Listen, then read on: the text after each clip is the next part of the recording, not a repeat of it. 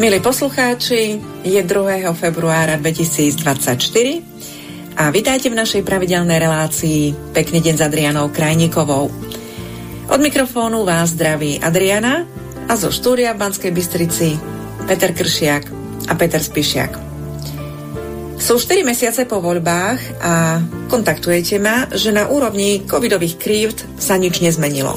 Naopak, Sypú sa na vás exekúcie pre pokuty za rúška a podobne.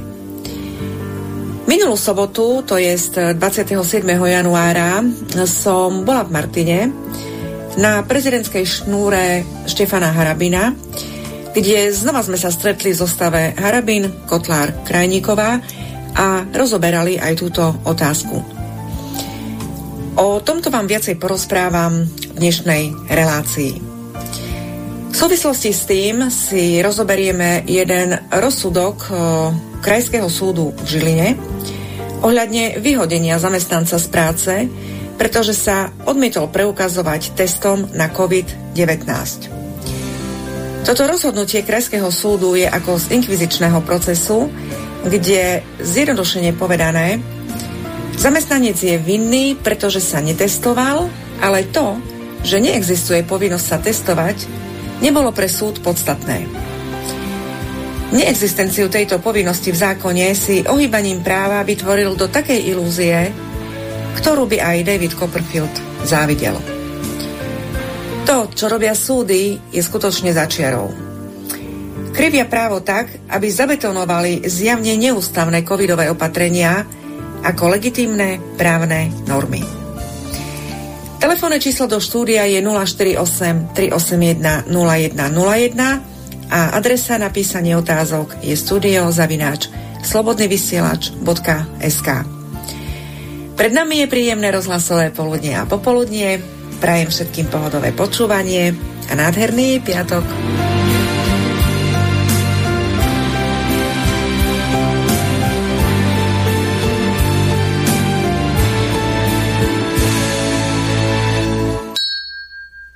Cink, krásny piatok, začiatok víkendu.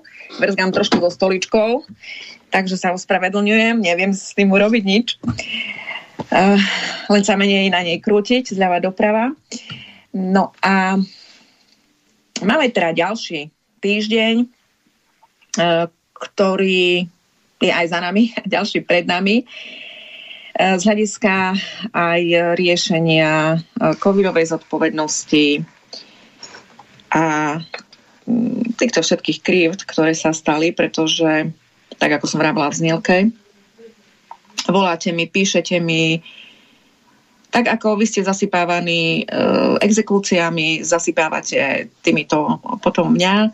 Samozrejme, bežia aj rozhodnutia súdov, ktoré legitimizujú e, Mikasové akty, legitimizujú e, uznesenia vlády, o zákaze vychádzania, ktoré, ktoré absolútne nemajú žiaden právny dosah na osoby súkromného práva. Takže situácia je skutočne mm, z hľadiska justície veľmi zlá. A ja som včera videla jedno video doktora Harabina. Mm, pre množstvo vecí som ho nestihla spracovať, ale ja ho asi zaradím do svojho článku. Eh, bol na jednom pojednávaní, kde, ktoré sa týkalo, mm, o, ktoré sa týkalo prepustenia zamestnanca eh, z práce a teraz neviem, či kvôli rúšku alebo kvôli tomu, že sa netestoval. A práve my sa budeme dneska aj tejto otázke venovať. Ja rozoberiem jeden rozsudok, ktorý mám. A je, je to naozaj skutočne choré, čo sa deje. No a konštatoval tu vlastne ten istý záver, čo som už povedala teraz, eh, kde súdy sa sa absolútne neriadia zákonom, e, ale, ale ako keby ale nie, že ako keby, ale legitimizujú tieto všetky nezákonné nezákonnosti, e, ktoré tu boli. E, pán doktor to tak aj jednoducho povedal, že tie Mikasové akty sú, ale právne správne to povedal, že Mikasové akty sú v rozpore aj s medzinárodným právom, s dohovorom o ochrane ľudských práv základných slobod, s chartou e, základných práv Európskej únie a samozrejme aj s našou ústavou. A napriek tomu súdy vykonávajú dokazovania o tom, ako vás prepustili, čo sa okolo toho dialo, vypočúvajú svetkov, robia z toho prípady, už sa tieto veci riešia pomaly aj od 20. roku, tak si zoberme 21, 22, 23, už do 4. roku týchto súdnych konaní nezmyselných prichádzame, kde nejde vôbec o otázku skutkového stavu, dokazovania skutkového stavu, že ako ste prišli pred bránu pracoviska a ako vás odmietli. Pretože vy v tej výpovedi máte napísané, že vás, e, teda ako vás odmietli vpustiť, pretože vy v tej výpovedi máte napísané, že e, ju máte z dôvodu, že ste sa odmietli e, ruškovať alebo ste sa odmietli preukázať testom na COVID-19, pričom nič z toho nebola žiadna zákonná povinnosť. Čiže v to v tej výpovedi máme, čiže my nepotrebujeme dokazovať nejaký skutok, ktorý, ktorý je vlastne potvrdený vo výpovedi. A z hľadiska práva ide o, iba o posúdenie právnej otázky, kde právna otázka sa nedokazuje. Právnu otázku súd eh, vybaví ex ofo, totiž to súd pozná právo. Sú to veľmi jednoduché prípady, takisto to konštatuje aj doktor Harabin, sú to tak jednoduché prípady, aké si ja skutočne za svoju celú kariéru nepo, nepamätám, kde bežné právne veci stoja na častokrát aj skutočne náročných dokazovaniach skutkových okolností. Ale my tu skutkové okolnosti máme podpísané žalovanou stranou, teda tým zamestnávateľom, ktorý vás e, prepustil z práce, lebo ste sa nechceli ruškovať a testovať. A, ale ono to nie je tak jednoduché. On vás neprepustil preto, že uh, vy ste sa teda nechceli uh, ruškovať alebo testovať, ale on vás on vás nevpustil do, na pracovisko a dal vám absencie, pretože vás bez rúška a bez testu do tej práce teda nevpustil. No a tu stojí vlastne tá právna otázka, či ten zamestnávateľ mohol vás nevpustiť cez tú bránu, pretože uh, ste nemali rúško alebo ste sa nepreukázali tým testom na COVID-19, čo uh, znova opakujem, nie je už skutkovou otázkou. To, že vás nevpustil dokazovať, je, už nie je treba.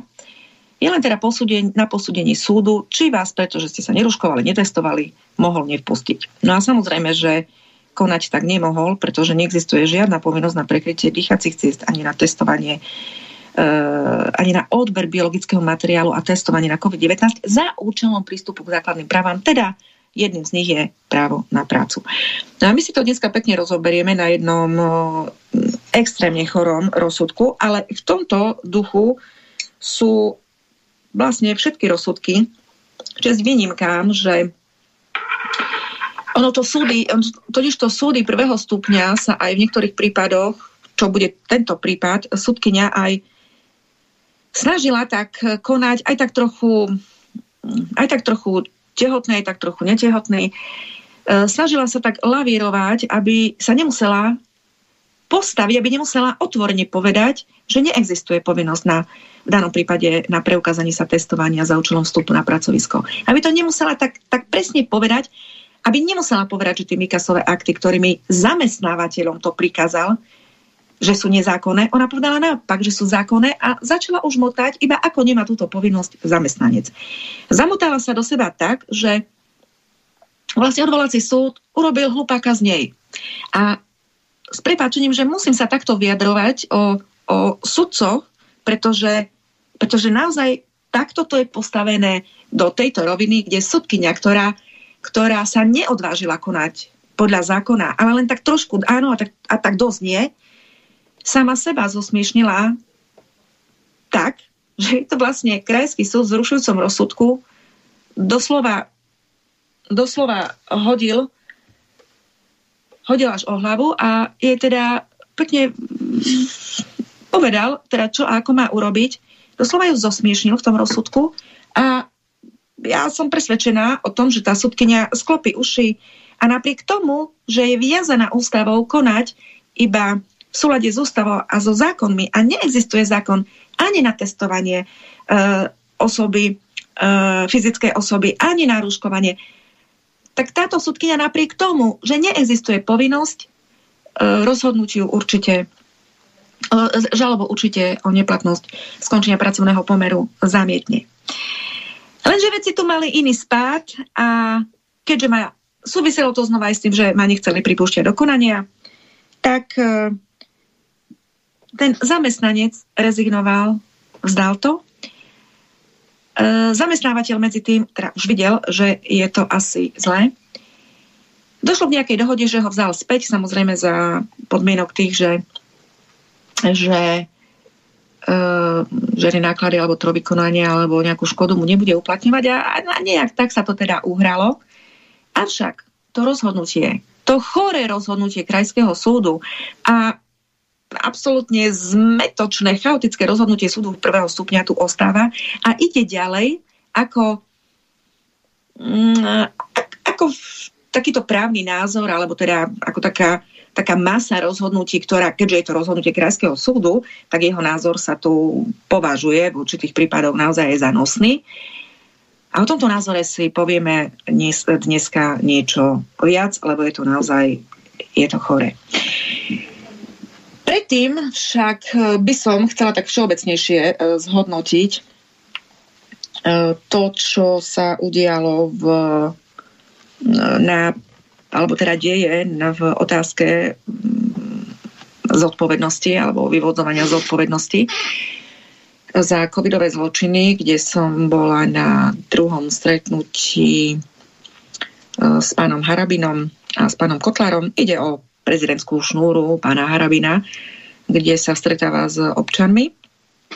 A pri tejto príležitosti, no len neferská tá stolička, a pri tejto príležitosti uh, mal ako hostí prizvaných aj, aj teda pána Kotlára a mňa. E, boli sme v Alekšinciach, tuším to bolo 20.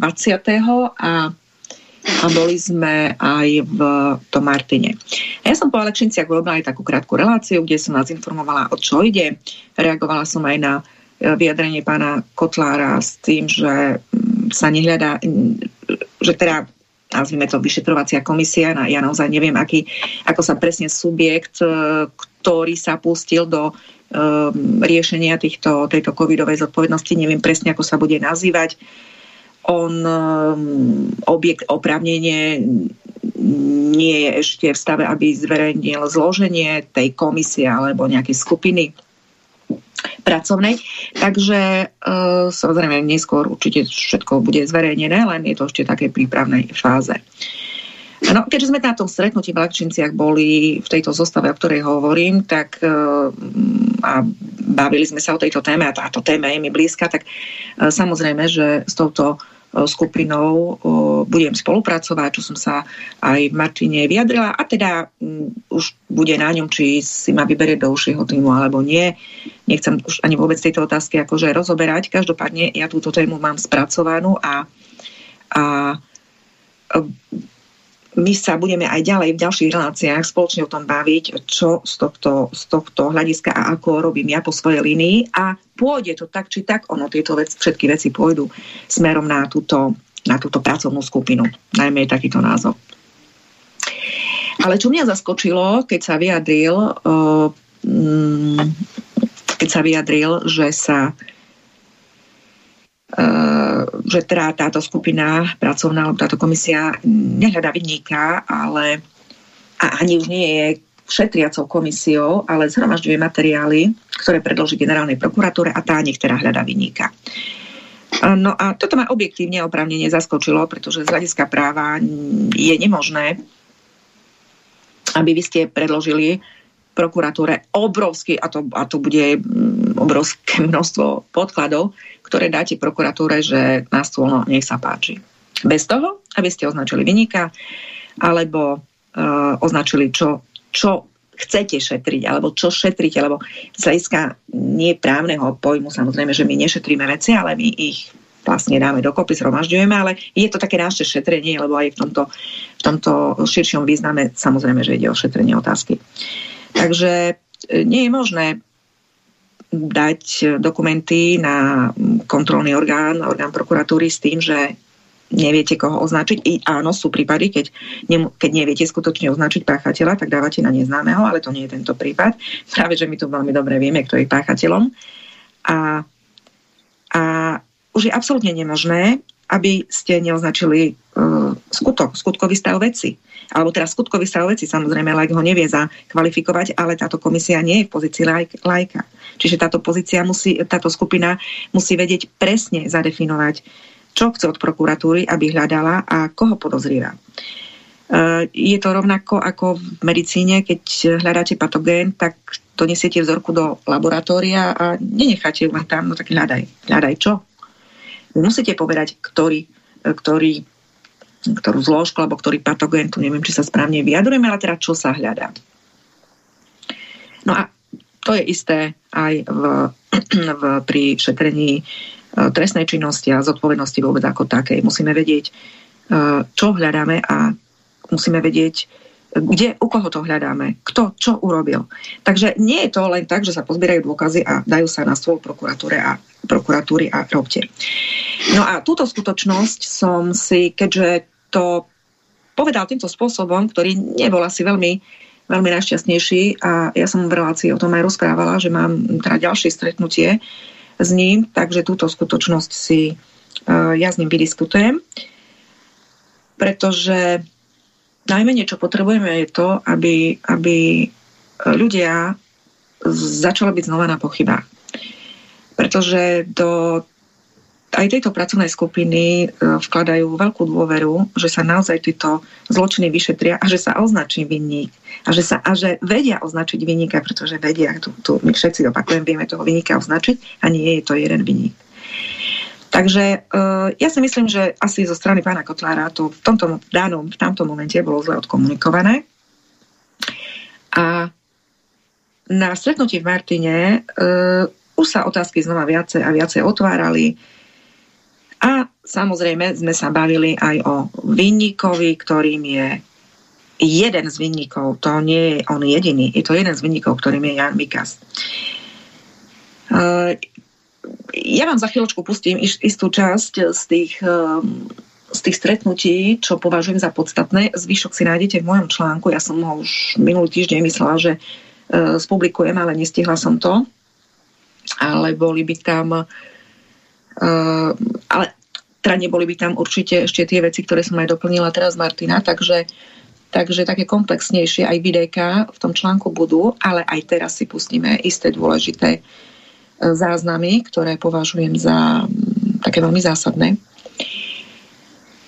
No a z nich už teda je jasné, že tá pracovná skupina má záujem tých e, vynikov označiť.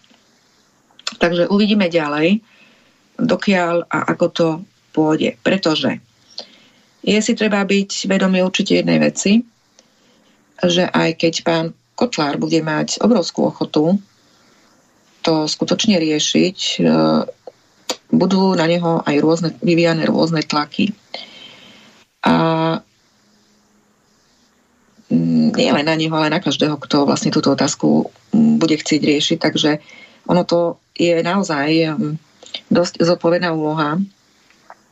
A teda nie je to sranda sa do toho púšťať a ukazovať prstom na vynikov, ktorí, ktorí sú schopní naozaj všetkého. Takže mm, dá si veľmi vážnu, veľmi vážnu veľmi vážnu úlohu, e, čo chce urobiť e, a, a čo vlastne robíme aj e, my, čo robím aj ja, pretože jednak je to náročné, hovorím, pracovne, ako aj, ako aj teda osobne. Ale pokiaľ my chceme v tejto spoločnosti ďalej normálne fungovať, tak nie je možné, aby sme e, tieto hriechy um, neodsudili. Neodsudili na úrovni uh, zákona. Totiž to najhoršie, čo môže byť,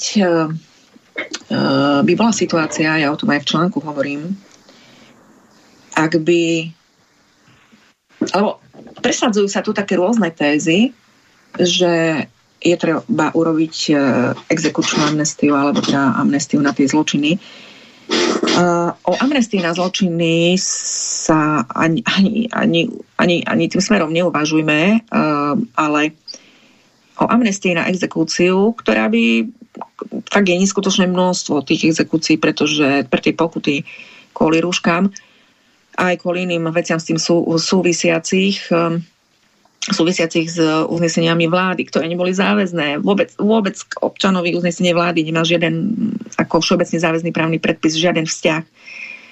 Uh, je tu množstvo týchto pokut a nespravodlivých rozsudkov, na základe ktorých vznikli teda tiež pokuty, ale vyhlásiť exekúciu na pokuty znamená, že vy musíte ten právoplatný titul legitimizovať ako platný, ako právoplatný. Iba odpustíte tú sankciu. Ju proste amnestujete. To by bolo ešte horší prípad, ako, ako možno nerobiť nič. Pretože amnestia, opakujem, zalegitimizuje tie rozhodnutia, tie, tie krivé protiústavné rozhodnutia o uložení pokut. Takže je aj treba právne uh, rozumieť tomu, čo chceme robiť, pretože začínam naozaj počúvať amnestiu na exekúcie a ja v tom prípade už, nie len ja, ale vy, ktorí čakáte nejakú, nejakú nápravu, tu už nebudeme mať čo povedať. Takže uh, je nemožné dať exekúciu na, pardon, amnestiu na exekúcie, teda legitimizovať tie nezákonné akty, iba odpustením toho trestu alebo pokuty, proste vždy je to sankcia a zároveň chcieť zodpovednosť e, a zároveň chcieť zodpovednosť e, niekoho, kto tie právoplatné zákonné akty tým pádom vydal. Je to, je to, je to právne nemožné. Samozrejme, že tie exekúcie, amnestijné exekúcie by veľmi pomohli, ale zlegitimizujú tieto rozhodnutia, ktoré v ďalšom kroku sa urobí to isté, ale s inými povinnosťami. Jediným riešením je, aj o tom píšem a o tom je, mm, teda to, čo ja verím, že táto komisia, alebo tá vyšetrovacia skupina, alebo tá pracovná skupina aj chce, rieš, chce, uh, chce robiť, je, je pomenovanie problému pravým menom. A jediná možnosť je určitým spôsobom, čo nie je právne jednoduché, ako ja svoj návrh k tomu mám, ešte teda nebudem to samozrejme konkretizovať, ale ja ten, ten, tú, ten konštrukt právny mám. Jediné riešenie je vyhlásiť Mikasové akty za nezákonné, tie, ktoré sú ničotné, za ničotné, pretože je rozdiel medzi nezákonným a ničotným. Tiež teraz, a myslím si, že poslucháči, ktorí, ktorí počúvate tieto relácie, to už viete rozlišovať. Niečotnosť je, niečotnosť je absolútne niečo také, kde vôbec ani sa nemôžeme baviť, že existuje, existuje tu právny akt a ničotným je konkrétne učebnicový príklad. Každé jedno rozhodnutie Mikasa, či už bolo vydávané ako ešte opatrenie OLP alebo ako vyhláška na nariadenie opatrení, už tento pojem je chorý, je ničotné preto, že ak nemi ukladal povinnosť na prekrytie dýchacích ciest, taká povinnosť neexistuje. No nie je. Čiže rozhodnutie trpí okrem iných nedostatkov aj e, nedostatkom e, právneho základu. Neexistuje taká povinnosť, čiže je ničotné. Samozrejme, že všetky jeho rozhodnutia trpia ako všeobecne záväzné predpisy, ak by mali byť, trpia nedostatkom eh, rovnako tiež nedostatkom právneho základu, pretože tam absentuje splnomocňovacie ustanovenie, na základe ktorého boli vydané. Oni boli vydávané už na základe samotných vykonávacích ustanovení. Asi tomu nie každý rozumie, čo hovorím. Eh, je to veľmi komplikovaná téma. Paragrafy, na základe ktorých vydával tieto vyhlášky, to sú paragrafy 12 a paragrafy 48 odsek 4 zákona o ochrane verejného zdravia, sú už samotné vykonávacie ustanovenia. On nimi nevykonával zákon, teda netvoril nejakú vyhlášku, e, ktorou by len už existujúce existujúce uh, tieto paragrafy už len, už len ukladal do ako povinnosti, ale tým, že on nie je orgánom štátnej správy, E, pardon, ústredným orgánom štátnej správy, nemohol ich uh, ukladať ako všeobecne záväzné právne predpisy, preto nie sú ani publikované v zbierke zákonov. A rôzne a súdy a rôzne orgány pretlačajú tak právne nezmyselné tvrdenia, že ja vám budem o chvíľočku tieto aj, aj, aj úplne nezmyselné vety čítať z týchto rozhodnutí. Teda tak to už ani nie, že ohýbajú, krutia právo, proste ho, ho, ho žmykajú ako do rôznych patvarov, kde povedia, že vesník vlády vlastne je to isté ako zbierka zákonov na tej istej úrovni a preto vlastne ústredný orgán štátnej správy, ktorým je podľa Fiačana UVZ, môže vydávať vo vesníku vlády, lebo je to to isté, čo zbierka zákonov.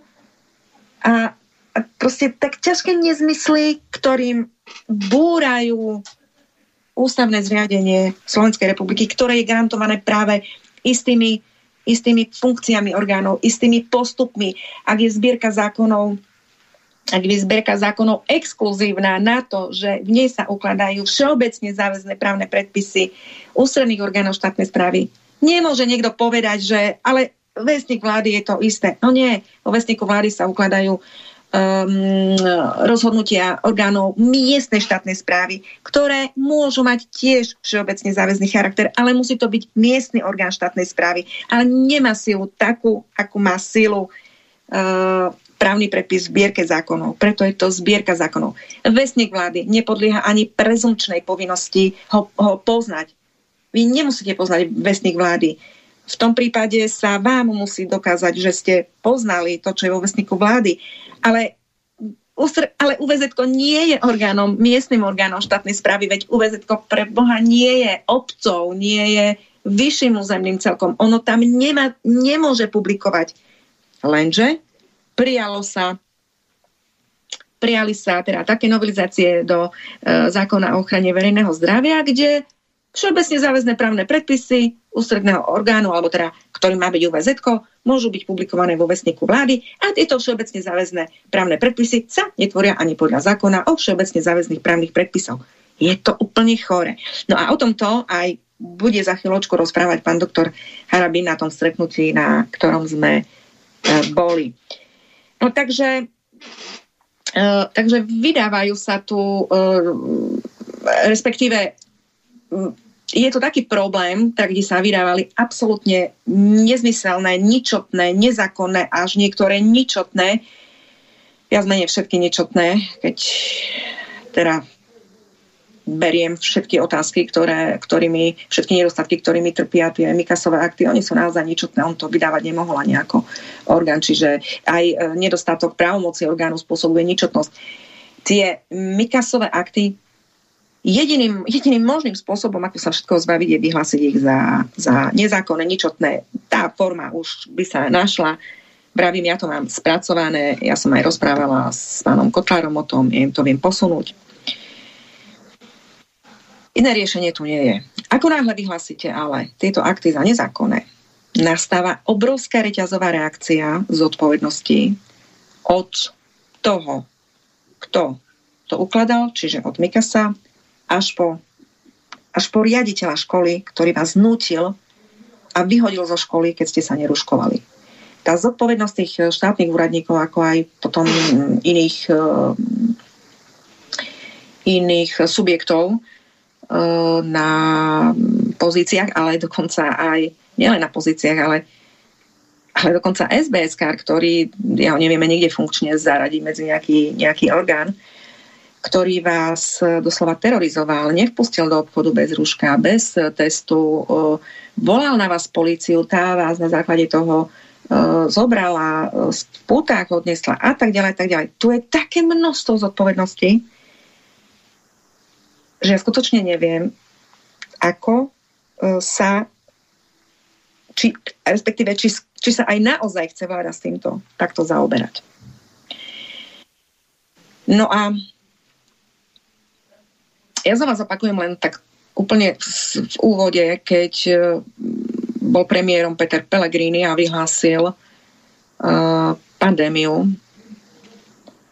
na základe vyhlásenia pandémie generálneho, generálnym riaditeľom VHO, ktorý už žiadnu nevyhlásil. My sa budeme musieť dostať, a myslím si, že to sa, a to sa nechce, dostať niekde úplne na začiatok, keď bola vyhlásená na Slovensku pandémia pánom Pellegrini je to úplne spúšťací mechanizmus toho celého. Vláda pána Pellegriniho prijala uznesenie číslo teda z 11. marca 2020, číslo 111. Dúfam, že hovorím, nemám ho otvorený pred sebou. Dúfam, že hovorím správny údaj v čísle. A v tom uznesení povedala, že budú sa príjmať opatrenia na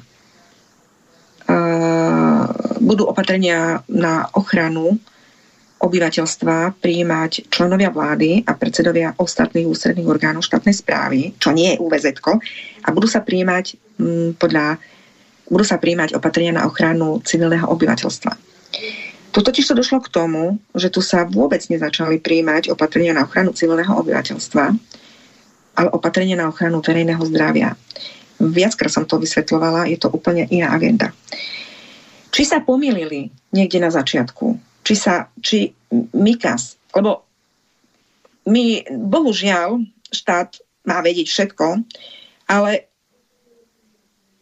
na, ocitli sme sa v situácii, ktorú vôbec nikto nepoznal vtedy. My sme v tej situácii sa, my sme sa nikdy, moja generácia, nenachádzali, aby sme mali vyhlásený nejaký núdzový stav. A ja neviem ani o mimoriadnej situácii, nevidovala som ju nikdy, neviem. Ale tu bola otázka, aj keď mimoriadnej situácie, úplne v inom rozpetí, pretože sa týkala celého Slovenska. Tak v takejto situácii sme naozaj, ja si to nepamätám, aby boli. Došlo k tomu, že nemali sme teda, na základe toho sme nemali skúsenosti, ako sa to rieši. Mikas najprv vydával, jeden z prvých, úplne prvých opatrení boli, nazýval to rozhodnutím, vyhláškou, opatrením, dokonca všetky tri názvy boli v jednom, v jednom type aktu a vydával to podľa zákona o správnom konaní a dokonca bolo možné voči tomu odvolanie. Čo už, bola, čo už bol prvý nezmyselný krok, pretože to vydával ako všetkým, ako všeobecne záväzné a pripustil odvolanie. Nemusím vysvetľovať. Ehm, ak by naozaj sa každý chcel podľa toho spravovať, e, neviem, koľko je dospelých e, občanov, ktorí sú schopní právnych úkonov, samozrejme vedia ich robiť aj za deti, no tak dajme tomu možno 5 miliónov odvolaní. Čiže bolo to nezmyselné. Uh, oni po pár týchto opatreniach uh, alebo aktoch, neviem, či to mám naozaj nazvať uh, rozhodnutie opatrenia alebo vyhláška, alebo všetko tam do toho dali, a znova zopakujem, vyhláška opatrenie je úplne niečo iné. Rozhodnutie je všeobecné, všeobecný pojem, aj na vyhlášku, aj na rozsudok, aj na uznesenie, eh, alebo môže byť aj len v zúženom význame, že je to typ, rozhodnutie môže byť už aj typ rozhodnutia. Takže uh, dal tam všetko, hovorím ešte raz, rozhodnutie, vyhláška, opatrenie, tri v jednom. Uh, s odvolaním uh, voči všetkým. S, odvola- s, odvola- s právom odvolania všetkých. No ale následne začali po pár takýchto aktoch to meniť a zmenili to na opatrenie čísla OLP, o ktorých, ktoré boli teda ktoré som začala kritizovať a na základe toho zmenili zákon a začali to isté, úplne to isté vydávať ako vyhlášky na nariadenie opatrení. Stále je nosným ten paragraf 12 a 48 odsek 4, ktorými ukladajú mm, sa povinnosti, ale tieto povinnosti sa ukladajú uh, už ako podľa týchto vykonávacích ustanovení, čiže nimi sa, um, nimi sa netvoria vyhlášky. Asi tak to poviem zjednodušene. Oni už existujú. Vy vyhláškou musíte vytvoriť niečo. Nejakú proste musíte nejakú už existujúcu vy neviete, vykonáva, vy neviete vykonávacím predpisom vykonať už vykonávacie ustanovenie. To, tak, tak toto nejde. No a aj z tohto hľadiska je to zlé, ale typickým príkladom pri tom rúšku je ešte aj to, že takáto povinnosť neexistuje. Čiže jediným možným spôsobom, ako sa, z toho, ako sa z toho dostať vonku, aby sa to neopakovalo, je pomenovať veci pravým menom a označiť tieto akty za, uh, za nezákonné, ničotné, protiústavné hm, forma, forma, ak sa chce, sa nájde. Ja tieto materiály spracovávam už v podstate od začiatku a za týmto účelom som zriadila aj covidový trestný tribunál. Samozrejme, že ja nie som e, trestný tribunál, je to názov e, tohto projektu, e, ktorý signalizuje, o čom je obsah, jeho obsah. A práve teraz sme v riešení, v skladaní stránky. Bude zaplnená informáciami a takisto návrhmi, ako situáciu riešiť a bude to potom posunuté smerom na vládu. Všetci, ktorí sa chcete zapojiť do tohto, dodať tam svoje prípady, skúsenosti, rozhodnutia, sa budete môcť zapojiť, e, keď sa stránka spustí, tak e, ja vám teda to oznámim. A takto vlastne sa naplní aj už jej samotný obsah, respektíve doplní, pretože ja tam vlastne preklopujem všetky tieto doterajšie, doterajšie, doterajší archív, ktorý, ktorý bol, bol zbieraný od kedy začala som tieto, tieto veci riešiť.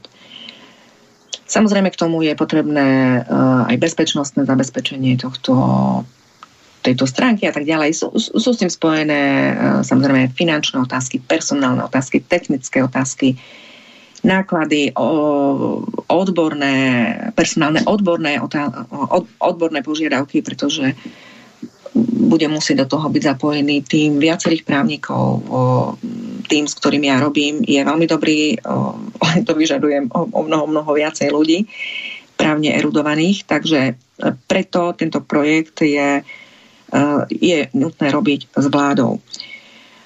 A znova opakujem, uvidíme, kam až, čo všetko vlastne sa až bude chcieť robiť. Eh, vypočujete si teda to stanovisko aj Petra Kotlára, ktoré smerova, smeruje teda k tomu, že, že má záujem to riešiť eh, po tejto línii, tak ako vravím. A tu je totiž to, ja by som to asi nazvala tak už džin vypustený z fľaše. Samozrejme, že odkedy sa táto téma otvorila, odkedy ju otvorila a začalo nerozprávať, e, ľudia sa mm, spozornili a, a tejto témy, e, túto tému začali sledovať, pretože vlastne na tú zodpovednosť je, je obrovská spoločenská požiadavka. A spoločenská požiadavka nie je na, na na skúmanie nejakého manažovania covidu, aj keď áno, aj, ale to nie je zásadná otázka. To je už len odvodený symptóm od tých problémov, o ktorých hovorím.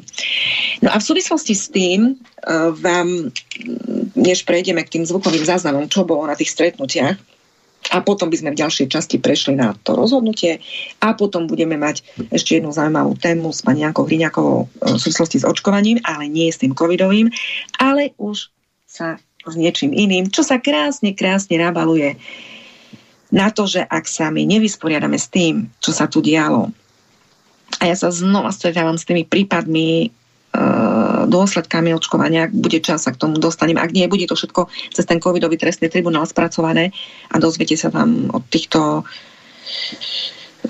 o týchto teda prípadoch. No a ide o iné očkovanie, dostaneme sa k tomu, ale súvisí to s tým, čo sa tu stalo, pretože už sa začína zavádzať niečo nové, čo už tu ale bolo, ale keďže sa to osvedčilo s tým covidom, tak znova hovorím, ak sa, to, ak sa tá zodpovednosť nepríjme, prídu ďalšie vakcíny. Alebo teda terapie pod uh, takým tým názvom vakcína, ktoré ešte je to priateľné pre tento názov pre ľudí. No a mm, ten, ten článok, ktorý som, ktorý som tak narýchlo postrehla dneska, je na hlavnom denníku NKU teda hlavný denník.sk NKU preverí nákup, skladovanie a likvidáciu vakcín proti COVID-19. Najvyšší kontrolný úrad e, Slovenskej republiky preverí nákup, skladovanie a likvidáciu vakcín proti ochoreniu COVID-19 poukázal na to, že účet za pandémiu mal byť vysoký. Upozornil na neverejnú zmluvu Európskej komisie a spoločnosti Pfizer, ktoré sa podľa neho z predbežných informácií javí ako nevýhodná pre Slovensko. E, zvyšok si prečítate, to som čítala z tohto úvodu a ja sa pozastavujem to len nad dvoma otázkami. Kde bol doteraz najvyšší kontrolný úrad prečo neskúmal tieto veci už po prvom napúšťaní slovenských občanov týmito roztokmi. Kde bol, keď Čaputová robila maskota Pfizeru? Kde bol, keď začínali a už sa, už sa oznamovali, ohlasovali tie, tie prvé negatívne až fatálne skúsenosti? Kde bol do, do celý čas, keď dneska 2. februára 24 sa dozvedám, že NKU ešte len preverí nákup, skladovanie a likvidáciu. Čiže prvá otázka je, kde bol doteraz. Druhá otázka je, on preverí nákup, skladovanie a likvidáciu vakcín. Samozrejme, Najvyšší kontrolný úrad nie je úradom pre dohľad na zdravotnou starostlivosťou, čiže on skúma svoje, kam patrí nákup, skladovanie a likvidáciu vakcín.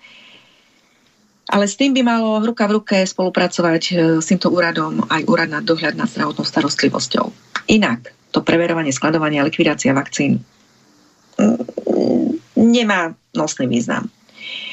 Pretože je to už len symptóm toho, čo sa dialo a tento vynik alebo viníci, ktorí, ktorí teda ak by ten nákup skladovania a likvidácia boli v rozpore v rozpore so zákonom, tak samozrejme, že majú svoju, svoju zodpovednosť. Lenže my sa bavíme o nákupe skladovania a likvidácii vakcín, ktoré tu vôbec táto téma nemala čo byť. Ja som to vravila v minulej relácii, to je ako keď by sme e, skúmali e, zákonnosť nákupu skladovania a likvidácie cyklónu B6, alebo aký to bol, ktorý sa dodával do koncentračných táborov a budeme zistovať, či tam či, či tie ceny boli v poriadku a či to verejné obstarávanie Nemecka bolo v poriadku. Ako keby teda Nemci riešili túto otázku uh, nákupu skladovania a likvidácie cyklónu. A nie otázku, že kto týmito látkami zabíjal, kto tieto látky, kto zaviedol právne, pseudoprávne uh, akty, ktorými sa uh, ktorými sa týmito látkami zabíjalo. Kto to celé spôsobil, kto to celé vyhlásil, nariadil, kto to vynúcoval, kto to pokutoval, kto to... Prepačte, som si zabudla vypnúť telefón. Kto to vlastne celé, kto je za to celé zodpovedný. Takže Najvyšší kontrolný úrad, ak dneska začína ešte len preveriť, chce preveriť, to nie je, že preveruje, on ešte len preverí, tak mne to pripadá ako také aj odvádzanie pozornosti. Znova hovorím, je to, je to, je to podstatná otázka, ale v súvislosti s tou, s tou prvotnou zodpovednosťou, ako už len, totiž to, to je celá organizovaná skupina, ktorá to robila. Z hľadiska zákona, zločinecká skupina, to už vyšší stupeň organizované skupiny. Pretože preverovať nákup, skladovanie a likvidáciu nemôžeme za situácie, že uh, požiadavka bola legitimná na nákup a skladovanie a likvidáciu. A vtedy, keď je požiadavka legitimná, ja sledujem a zistujem, či ten nákup, skladovanie a likvidácia boli v súlade so zákonom. Ale ak požiadavka nie je legitimná, tak ten vinník je, je ešte niekde inde. Hej? A potom táto celá, celá reťaz týchto, týchto páchateľov vytvára uh, buď organizovanú alebo zločineckú skupinu. No a Uvidíme teda, opakujem, uvidíme, kam sa to celé dostane, ale je to obrovský, je to obrovské, mm, obrovská úloha, ktorú si, ktorú, ktorú si zobrala tá pracovná skupina na seba, ale inak to naozaj nejde a bude treba pomôcť tomu každý spôsobom, ako sa dá, pretože um, ja nie, že mám obavy, že sa to zopakuje, ono sa to zopakuje. A hlavne ak sa tieto rozhodnutia zabetonujú cez naše súdy, že to bolo v poriadku, tak, e, tak to budú aj ďalej rozhodovať a tak to budú, budú znova budú mať strach konať v súlade so zákonom a príde k tomu, že postupne sa do zákonov aj budú dostávať naozaj nehumánne požiadavky, ako už aj za predchádzajúceho parlamentu sa dostávali, kde takto sa dostala napríklad e, povinnosť, a tu by som ani nenazvala nehumána, ale protiústavná, na preukazovanie sa nejakým dokladom e-hranica to nazvime, kde po vstupe pri nejakej udalosti pandemickej COVID-19, ja teraz neviem, či je to spojené priamo s COVID-19, pretože sa príjmali, inak sa príjmalo množstvo nových povinností v súvis presne označených e, a spojených s COVID-19, tak to znie paragraf. To znamená, že z COVID-19 sa počíta už je to dané ako, ako keby nejaký právny pojem COVID-19. Toto je veľmi vážna vec, ktorú si málo kto uvedomuje. Teraz vyzerá trošičku, že je kľud, aj si iné problémy vyskočili, ale my máme v zákone riešenia na COVID-19. Takže tu sa nutne s COVID-19 už počíta navždy, pretože zákon nie je norma, ktorú vytvoríte na nejaké krízové obdobie. Zákon je norma, ktorá je tu daná, povedzme si, že navždy. E, môže pristúpiť e, nový parlament a vie robiť zmeny. Len je otázka, či sa bude tým chcieť zaoberať a či bude chcieť povypúšťať z našich množstiev paragrafov COVID-19. Takže to sú skutočne veľmi vážne otázky, ktoré sa nedajú riešiť tým, že, že my vyhlásime napríklad e, exekučnú amnestiu a mu stane ďalej COVID-19 v zákonoch. A, a ostanú nám právoplatné rozhodnutia o, o porušení neexistujúcich povinností, respektíve povinnosti, pseudopovinnosti, ktoré uložil jeden štátny úradník.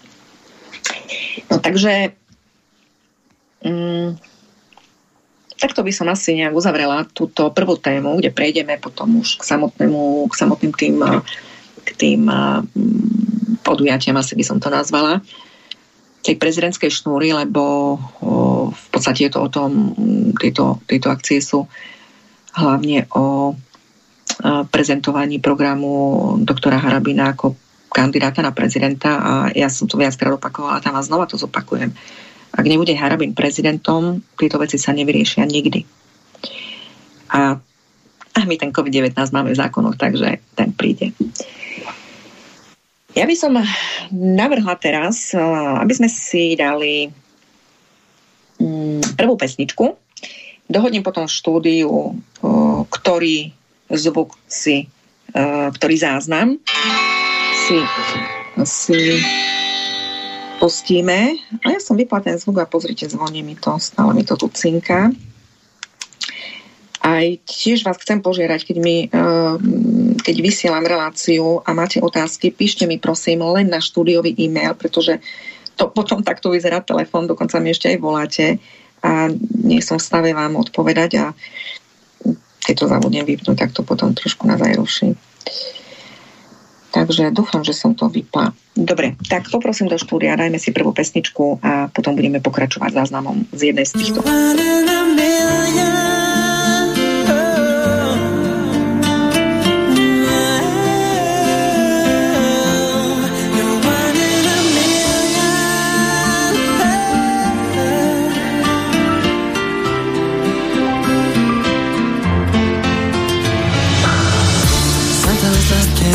You every day. And sometimes you can fall for everyone you see. But only one can really make me stay. A sign from the sky said to me,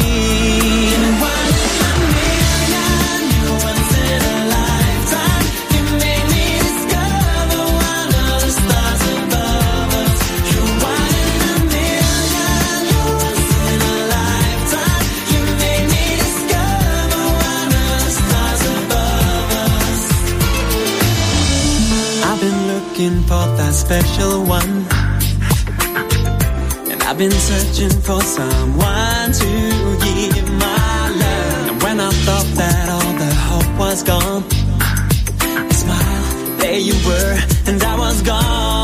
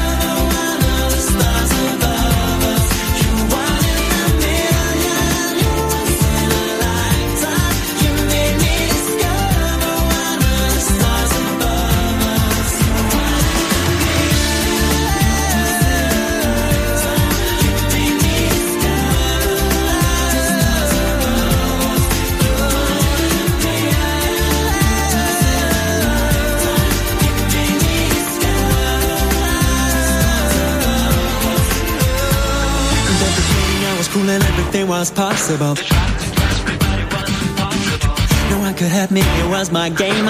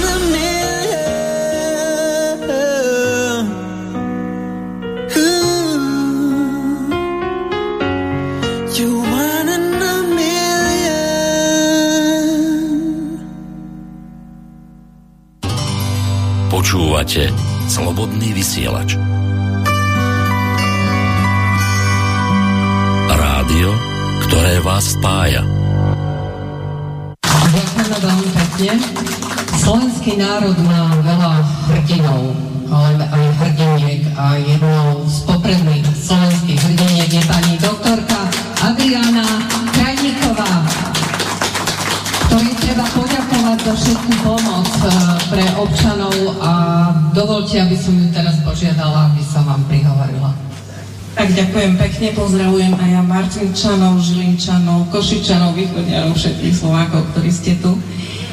Ja si myslím, že ani veľa nemusím rozprávať, čo robím, čo som robila, čo je mojou agendou a čím všetkým sme spoločne určite aj s vami e, prešli.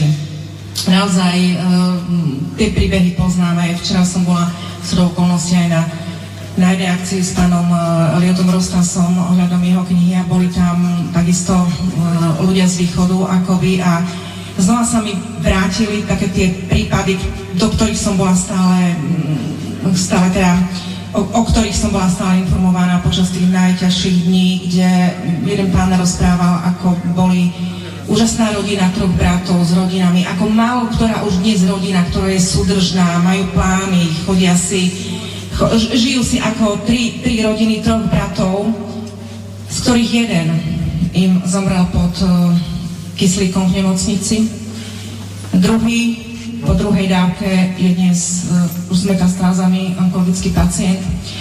A znova sa mi tie príbehy vrátili, ktorých mám, mám agendu snáď, asi neviem, či niekto takú agendu na Slovensku má zozbieranú a zarchivovanú už samozrejme, ako mám ja, kde počas druhej svetovej vojny posielali ľudí na smrť do plynových komôr 21 a 22 ich posielali na smrť pod kyslík, pod dýchacie prístroje a pod vakcínu. A tieto veci sa naozaj musia vyšetriť, pretože a my tomu pomôžeme, teda dodáme materiály na to vyšetrovanie, pretože e, samozrejme naša práca z hľadiska práva, a teraz chcem, aby sme si to aj uzrejmili, z hľadiska práva naša práca nie je vyšetrovanie, právne vyšetrovanie, je zhromaždenie tých všetkých materiálov, dokumentácia skutkového stavu, ja to dám do právnej kvalifikácie z hľadiska správneho práva, sú to osobitné právne odbory a dovolím si to nakvalifikovať potom aj do otázky trestného práva. A pán prezident nám verím, že všetkým pomôže to z hľadiska trestného práva skontrolovať. Dáme dokopy jedné, jedné úžasné podklady na to, aby sme sa dopracovali k celospoločenskému očisteniu, teda spoločenskému odškodneniu, k očisteniu a znova postaveniu ústavy na jej, na jej úroveň, kde má patriť zákonov. Pretože z hľadiska práva dneska Slovensko je ľahnuté popolom. Keď Harabin nebude prezident, ja tu ako sedím, vám hovorím, nepostaví to nikto a sa to už nikdy nepostaví. Pretože my máme my sme skutočne na právnom popole a nikto nemá záujem to znova poskladať. My si totiž to musíme na novo všetko poskladať. My máme, my tie kodexy máme, ale sú v takom stave, ako vravím.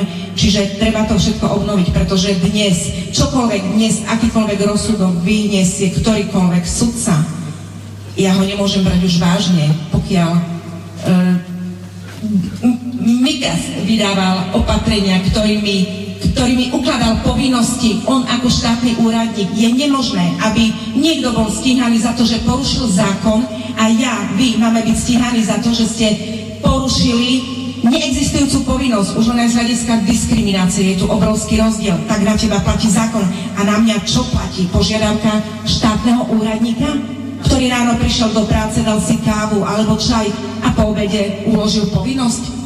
Totiž to, aby sme rozumeli, uložiť povinnosť je taký pojem, e, povinnosti ukladá Národná rada, parlament, ukladajú sa zákonom, ale ono ju predtým treba ako keby vytvoriť. A MIKAS ale uložiť povinnosť je aj to, že aj už výkonný orgán tiež ukladá povinnosti, aj sudca ukladá povinnosti, čiže my tu musíme rozlišovať uloženie povinnosti zákonom a potom, keď z toho zákona teda ten šuprik vyťahne pán sudca, tak uloží vám tiež nejakú povinnosť. A tá povinnosť sa musí najprv teda vytvoriť a tak uložiť. A Mikas vytvoril povinnosť a teda ju uložil. Jeden štátny úradník. To je nacistické Nemecko. A na základe tohto ste väčšina z vás priestupkovo stíhaná a trestaná, trestne trestaná a z týchto všetkých vecí vznikli exekúcie a dnes som zavalená znova plačom ľudí, pretože majú zablokované účty, už im aj stiahujú z účtov, pretože sa správoplatili všetky priestupkové rozhodnutia. My máme odsudeného pána, ktorý e, je za porušenie Mikasových aktov, sme správnou v práve, ale on je odsudený pre paragraf 290a pre porušenie predpisov za krizovej situácie, čo znamená porušenie ústavného zákona, nie zákona o ochrane verejného zdravia. Čiže jemu vykvalifikovali v skutkovej vete e, rozsudku, aj uznesenia, vznesenia obvinenia, obžaloby, rozsudku mu vykvalifikovali správny delikt odkazom na Mikasové akty podľa paragrafu toho a toho E, zákona o ochrane verejného zdravia a nakvalifikovali na to e, právnu, dali na to právnu kvalifikáciu ako uznania viny podľa paragrafu 290a. Čiže správny delikt zakvalifikovali trestným činom. Chlapík dostal trest 700, najprv dostal trestným rozkazom 2 roky, samozrejme sme sa odvolali, dostal, trest, dostal potom rozsudkom 700 eurovú pokutu pod následkom, keď ju nezaplatí dva mesiace pasy. Všetci rátali s tým, že chlapík to zaplatí 700 eur, kto sa bude s tým ďalej babrať. Ľudia nevládzu, ľudia sú zúfali už z týchto vecí, sú znekutení. Ale ten pán išiel ďalej, my ideme ďalej. Čiže pán povedal, nie, nezaplatím, dajte ma do basy. Keď teraz si myslíte, že to správny delikt má byť v base. My sme išli ďalej. A poviem vám, ako to vymysleli. Už keď nevedia, čo majú s vecou robiť, a ja to zastupujem, odmietli odvolanie proti rozsudku prvého stupňa, ktorý rozhodol to, čo vravím, odmietli odvolanie ako podané neoprávnenou osobou mnou, ktorá je vyčerpnutá zo zoznamu advokátov. Neexistuje rozhodnutie o mojom vyčerpnutí. Ľudia, vy všetci ste rukojemníkmi justície a takto mňa nepúšťajú do koraní a súd Krajský súd teda odmietol odvolanie podané neoprávnenou osobou, ale on je oprávnená osoba. To, že on bol aj keby neoprávnenou, ja nemôžem byť neoprávnená osoba, nemám spôsobilosť, to je iný pojem, ak by som ju nemala. Čiže aj keď ste zastúpení osobou, ktorá nemá spôsobilosť vás zastupovať, ide o neúplný úkon. Sudca vás vyzverá do podpísania vašho odvolania. Nie, že vám úkon odmietne. Súdy Ústavné súdy odmietajú od stola ústavné stiažnosti aj maloletých detí, ktoré dostali štvorky zo správania, lebo sa neruškovali. Čiže práve tak, že odmietnú, odmietnú ústavnú stiažnosť, lebo je podaná neoprávnenou osobou, mnou, ktorá je vyčiarknutá zo zoznamu, neexistuje také rozhodnutie. Čiže Krajský súd odmietol odvolanie pod, podané neoprávnenou osobou obžalovaným ešte stále bol ten rozsudok napadnutý aj prokurátorom krajským, pretože jemu sa zase dal nízky trest, e, iba 700 eur za správny delikt. Keď súd odmietol odvolanie neoprávnenou osobou Krajnikovou, následne na to prokurátor stiahol odvolanie späť a týmto rafinovaným spôsobom sa nám spravoplatnil rozsudok súdu prvého stupňa a uznanie viny za správny delikt. Je to tak ťažko nezlučiteľné budem odborná s článkom 7 odsek 1 dohovoru o ochrane ľudských práv základných slobod. Vy nemôžete ako trestný čin nič iné. Trestný čin musí byť zadefinovaný v zákone. Porušenie Mikasových aktov vydaných podľa paragrafu 59b zákona o ochrane verejného zdravia, to je jedno podľa paragrafu. Povinnosť podľa zákona o ochrane verejného zdravia nie je skutkovou podstatou trestného činu porušenia predpisov za krízovej situácie. Všetci to vedia, pán doktor. Všetci Všetci mlčia na súdoch s tým, že máme odsudený správny delikt. Sudkynia ústavného súdu Jana Baricová odmietla od stola ústavnú stiažnosť maloletého, vravím, veľakrát som o ňom rozprávala, odmietla o Danielovi, o z, oni sú teda, nespomeniem si, naozaj tých kauz je veľa, odmietla ústavnú stiažnosť od stola, podanú mnou, pretože som vyčerpnutá zo zoznamu advokátov na základe disciplinárneho rozhodnutia. Zadefinovala to disciplinárne rozhodnutie. Ale disciplinárne rozhodnutie nie je právny titul vyčiarknutia. Musí byť vydané uznesenie predsedníctva komory. U sudcov je disciplinárne rozhodnutie o odvolaní z funkcie sudcu, ale prezident ho odvolá. Nezaniká funkcia sudcu na základe disciplinárky. Súdkynia ústavného súdu povedala, že som vyčiarknutá na základe disciplinárneho rozhodnutia, ktoré, ktoré označila. Toto je hrozné, čo sa deje, čiže ja neviem už uspieť ani na ústavnom súde. Vy neviete uspieť na ústavnom súde, keď vás ja zastupujem. A takto správoplatňujú absolútne právne nezmyselné rozhodnutia, ktorými držia covidovú agendu. Do toho je zapojená celá justícia, všetky súdy, všetky orgány štátnej správy.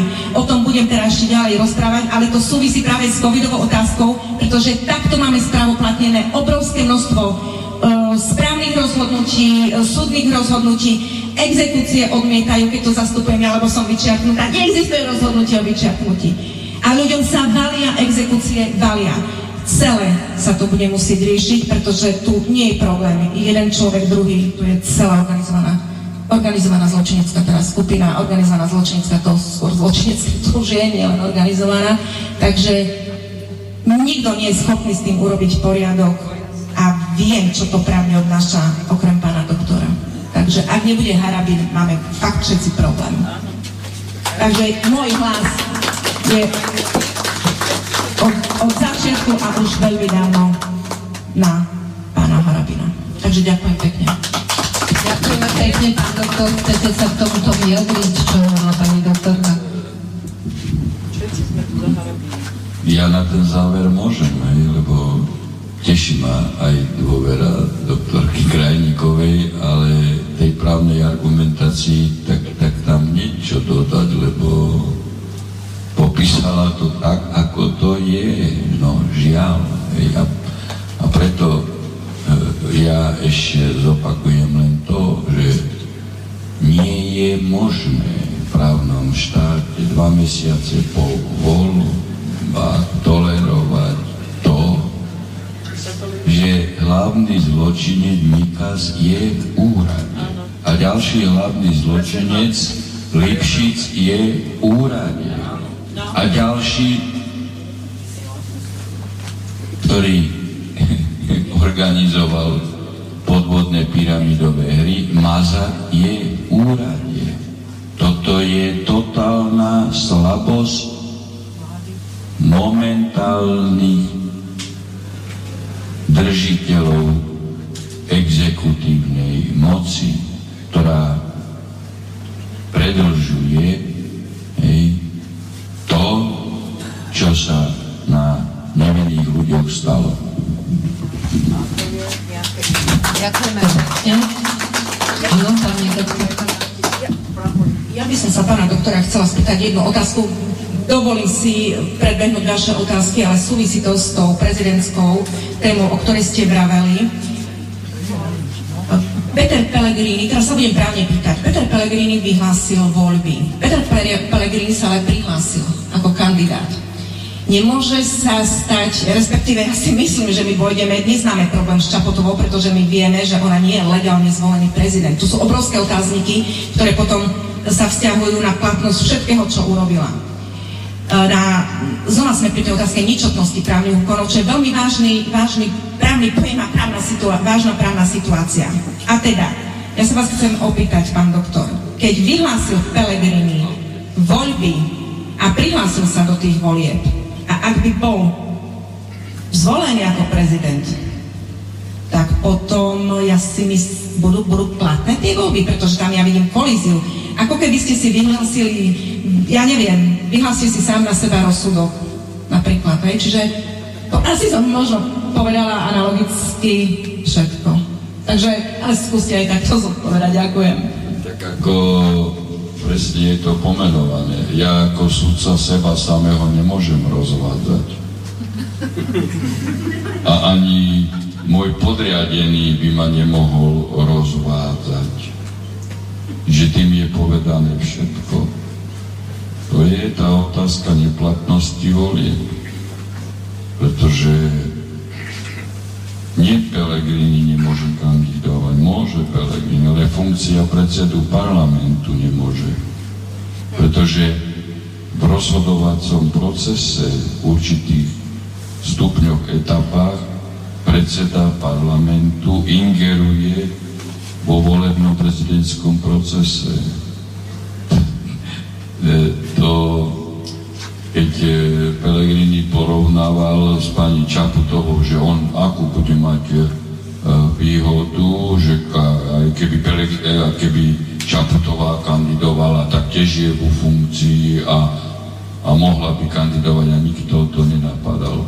To sú, to je, to je miešanie jablk s hruškami, lebo úrad prezidenta neingeruje v rozhodovacom procese prezidentských volieb, ale, e, jak bolo povedané, predseda parlamentu vypisuje termín volieb, čiže to je prvé závažné rozhodnutie a druhé rozhoduje o tom, či ten, ktorý kandidát bude, bude kandidátom. On musí vydať predseda parlamentu rozhodnutie.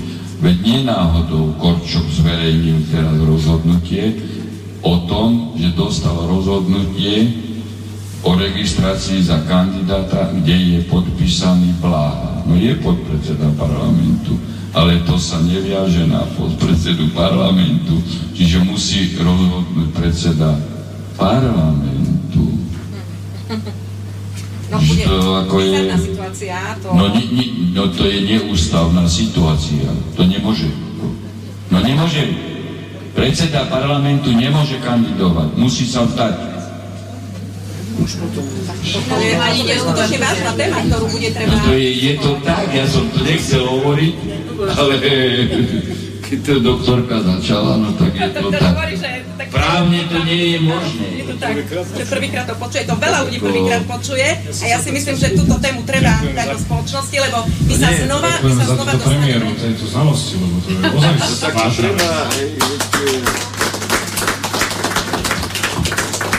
Niekto chce byť koaličný kandidát a už neplatňuje voľby. Je to, viete, prečo ma nechcú pripúšťať do súdnych konaní? Presne, presne pre tieto moje otázky na mieste vždycky poznajú moje moje kvality, ak myslím odborne, odborné kvality teraz bez nejaké teda nadsadsky, vedia, vedia, čo viem a vedia, že viem, preto ma nechcú pustiť. Potrebovali zabrániť, uh, aby pravdivé informácie, právne pravdivé informácie išli do spoločnosti a to bol dôvod, prečo, prečo sa voči mne rozpútala doslova operácia na úrovni komory, bola do toho zapojená aj policia. Tak ako rozpracovali smerákov na úrovni politickej, tak rozpracovali mňa na úrovni advokátskej. Veľa vecí ešte vyjde na povrch, ale e, nech sa vrátim do tejto témy. Je to, ja to skutočne vidím ako... Ja sa na veci dívam naozaj ako právnik. Už je to niekedy aj taká profesionálna deformácia, ale inak sa nedá. Ak ste lekár, tak naozaj tiež to sledujete z, z tohto hľadiska. Uh, teda to, čo sa deje okolo vás. No už keby sa do druhého kola dostal, už je dôvod na zrušenie volieb. No, my ideme stavu, že pod odklad. pri normálnej, pri normálnej rozhodovacej činnosti v zmysle ústavy musí a ja si myslím, zrušiť výsledky volieb a a ja si myslím, že do toho pôjde, pôjdu uh-huh, pôjdu. A to bude, tu môže nastať sakra vážna, vážna, teda, vážny problém s tým. Takže ja si myslím, že aj túto tému bude treba dať do spoločnosti na vedomie, lebo znova ideme do ďalšieho problému. Jeden nemáme vyriešený, x ich nemáme vyriešený. Takže asi toľko ďakujem pekne za odpoveď. Milí poslucháči, ja sama som sa započúvala do toho, pretože sú to naozaj veľmi vážne témy a uh, asi najmenej, čo potrebujeme, je vyvolať nejakú ďalšiu buď ústavnú krízu, alebo už čo len znova spoločenský chaos, pretože určite sa bude brániť tomu, aby sa to aby sa to aby sa to nejak neriešilo, ak by to malo nastať a tak ako sa nechcel riešiť celý čas ten COVID a nezákonné opatrenia, tak nechcela sa riešiť ani problematika Čaputovej zvolenia a určite sa nebude uh, potom chcieť riešiť, uh, ak by mal vyhrať pán Pellegrini ani otvárať táto otázka, ale znova tu zavedie ďalšiu nezákonnosť a uh, ja takisto strácam už chuť v týchto nezákonnostiach. Je to proste do nekonečná.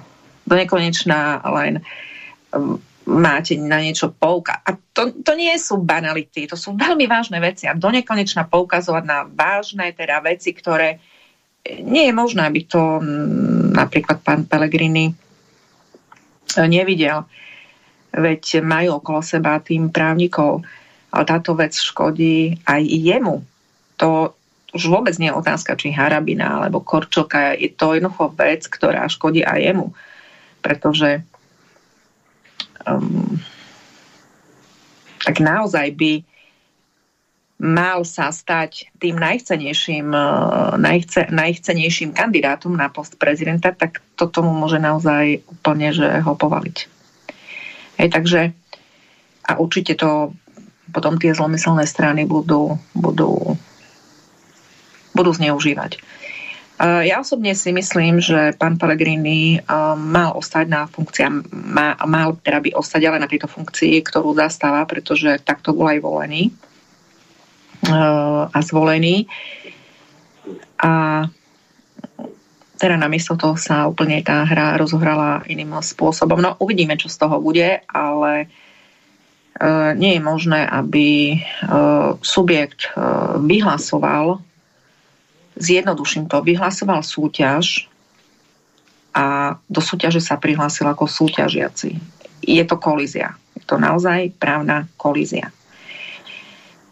No a tento, respektíve túto časť, bol to len zostrih z tohto podujatia, ktoré bolo v Martine. Eh, začalo to niekedy o štvrtej, najprv to prebehlo v takom foaje, pri kaviarni, v takom saloniku, pretože mm, v športovej hale to bolo v Martine, bol ešte nejaký športový zápas. No a potom sme sa presunuli už do športovej haly, kde ono, tá diskusia bola výborná aj v tom, v tom saloniku a, a mnoho ľudí teda bolo na chodbách vonku, počulo to veľa menej ľudí, než uh, už potom, keď sa dostali do tej haly a do, športovej, do samotnej športovej haly, ale to chcem povedať, že obidve tie časti boli uh, veľmi dobré, obsahovo veľmi dobré. Um, bol tam dokonca aj docent Dudáš, ktorý uh, ktorý sa tiež k veciam vyjadroval z hľadiska aj tohto systému celého, ako to tu funguje a veľmi dobre na to nadviazal aj doktor Harabin, čo si o chvíľočku pustíme. Takže je tu položená nastolená spoločenská otázka, ktorá súvisí práve, práve a e, s tým, s čím som začala, s tými uh, exekúciami a s tými všetkými uh, dopadmi, ktoré teraz na spoločnosť eh, doľahli a je to potrebné riešiť. Eh, dáme si druhý záznam, ktorý sa bude týkať um, už tej časti už tej časti v, zo športovej haly, kde, kde sa práve riešila uh, táto otázka. Takže poprosím zvuk číslo 2.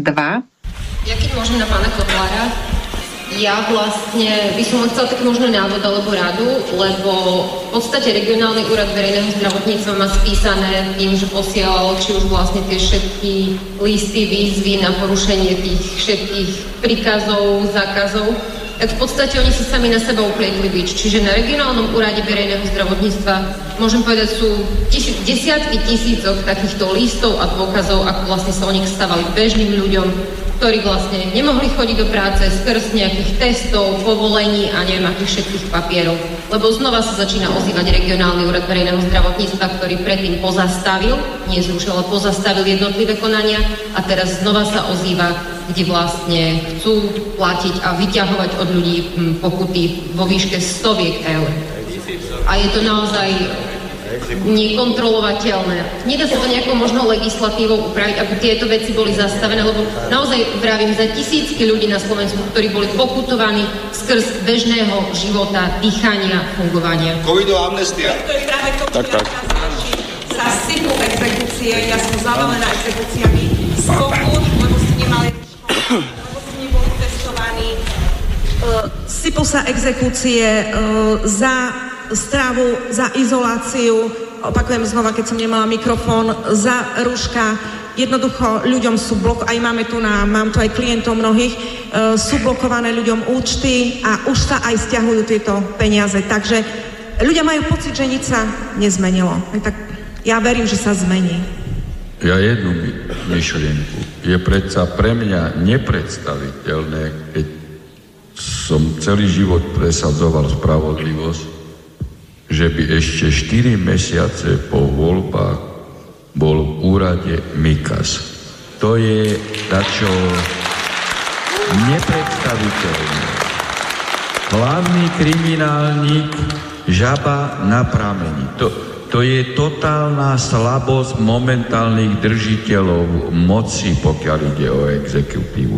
O Lipšicovi takisto, pretože ten tam na prvom rokovaní parlamentu po dôvere mal byť zrušené uznesenie o zvolení Lipšica, lebo bol zvolený trestnou činnosťou a je koniec, že by ešte jeho úrad, jeho zločinecký úrad šikanoval ľudí, aj vrátane Gašpara znáša nové obvinenia, ktoré sú politicky motivované. Veď to je dačo strašné. To je dačo strašné. Tak toto, pre mňa toto je nepochopiteľné. Ja by som sa v úrade prezidenta určite pýtal vlády, dokedy hlavný zločinec bude sedieť v úrade. Hlavný páchateľ, jeden aj druhý.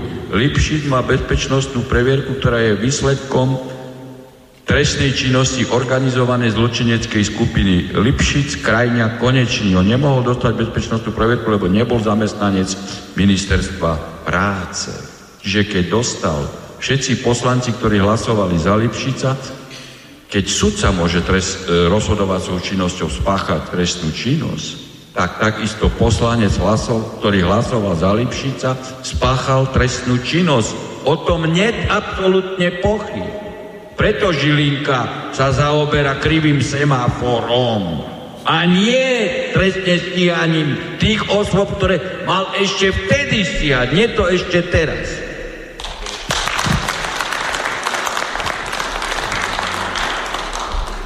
Neviem, či ma zastavíte, do akej miery môžem toto povedať, ale ja som rád, že pán Mikas je na, stále na svojej pozícii. E, ja som rád, že i media zres bude ten človek za, bude zastávať tú pozíciu a stále pôjde, bude sa na ňo z, z, uh, nabaľovať. Nie nabaľovať, odhaľovať sa postupne bude, čo vlastne sa všetko ide na ňo navaliť. A ja viem už dnes informácie aj z jeho prostredia, že už čo robí, že... Likviduje dôkazy. A, uh, likviduje dôkazy, likviduje dôkazy, ale Úplne to poviem teraz takto náferovo. Neprezradím nič, lebo nik, s, s nikým som to nejako nediskutoval, ale s niekým z OČTK e, príde asi moment, kedy mu navrhneme, aby sa stal kajúcnikom. Nie, nie, nie, nie, nie, to teraz není vtip. On chodí a hovorí, kto mu to nariadil. A, je, a my by sme mu mali dať šancu, pretože na ňo pôjdu všetky lieviky zodpovednosti, ale nie je on ten, ktorý, uh, ktorý on, jeho, jeho bremeno, on svojou veľkosťou pravdepodobne neunesie mieru zodpovednosti, ktorú mu dal pán Matovič. A v jednom momente by sa nám mohol zísť ako kajúcnik a mohol povedať, odkiaľ to všetko prišlo. Ja ako zareagujem, iba je to ako e, možné, možné, ale my na Matoviča nepotrebujeme kajúcníka. Na čo nám je kajúcník? Veď Matovič v priamom prenose, všetky médiá to vysielali. Kto sa nedá zaočkovať, nedostane zdravotnú starostlivosť. Priamom prenose trestný na tlaku v najprísnejšom odseku ako verejný činiteľ verejne. Veď to je takto strašné. A Žilinka nič. Zaoberá sa krivým semaforom. Veď keby som ja bol generálny prokurátor, tak večer je návrh na vzatie do väzby jeho. Premiér pácha trestnú činnosť na tlaku takým hulváckým spôsobom. Viete prečo? Lebo ho tam Matovič dosadil, Žilinku. Aj. Tak sme znova v relácii. Práve som si všimla, lebo ani neviem, kto mi to písal, že vraj vypadol zvuk už dvakrát a teraz aj na začiatku Kotlarov vstup. Je na tom niečo, pravda? Peťo, do štúdia, poprosím ťa. No, asi vysielame zaujímavé veci. Takže vieš o tom niečo? Tak odpíše mi určite. Technik do štúdia. Uh, no tak počuli ste, ak k tomu nemám už čo skomentovať. Uh, aj toto bola časť martinského uh, martinskej debaty tá pani diváčka, alebo ktorá tam teda bola v tom hľadisku, tak sa uh, veľmi dobre pýtala aj veľmi dobre to postrehla, uh, že a to je to, čo som vravela aj na začiatku, keď pán doktor bol na tom súde, kde hovorí, že sú veci, ktoré sa riešia ako skutková podstata, sa skúma a, a potom sú teda právne otázky, kde celý covidový problém je založený na právnej otázke. My tu vôbec, samozrejme my vieme, aké dôsledky toho boli, čo sa dialo, ale my to nemusíme dokazovať. Nemusíme to dokazovať ťažkými nejakými predvolávaniami svetkov a tak ďalej. Pretože samotné UVZ má obrovské množstvo týchto, mm, týchto víziev, ktorými doslova e, vydieral, až vydieral ľudí na zaplatenie pokút za to, čo za, za to, čo za neexistujúcu povinnosť. To, že tie rozhodnutia sú správoplatnené, je jedna vec, pretože bez ohľadu na to, že majú mm, bochnutú pečiatku právoplatnosti, sú to ničotné akty. Pečiatka právoplatnosti nie je nejaká Pečatka právoplatnosti je, patrí medzi, považuje sa za verejnú listinu, ktorá, e, ktorá platí, dokiaľ nie je preukázaný opak. To znamená, že tá pečiatka je len vyvratiteľná domnienka mm, tej právoplatnosti a súdy sú povinné vykonávať e, dôkaz opaku a to buď napríklad rozhodnutie nebolo doručené, rozhodnutie má iné vady a podobne, čo je napríklad otázka tá, čo odmietajú súdy v mojom prípade, aby keďže už tvrdia, že som mala pozastavený výkon advokácie, o ktorom tvrdím, že to rozhodnutie okrem iných chýb je to, okrem iných chýb je to tiež niečotná listina, ale nebola mi nikdy doručená.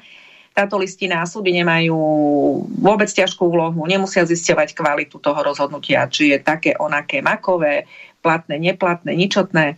Pre nich postačí zistiť, že či mi vôbec bolo doručené. Ak mi nebolo doručené, vôbec sa nemáme o čom baviť.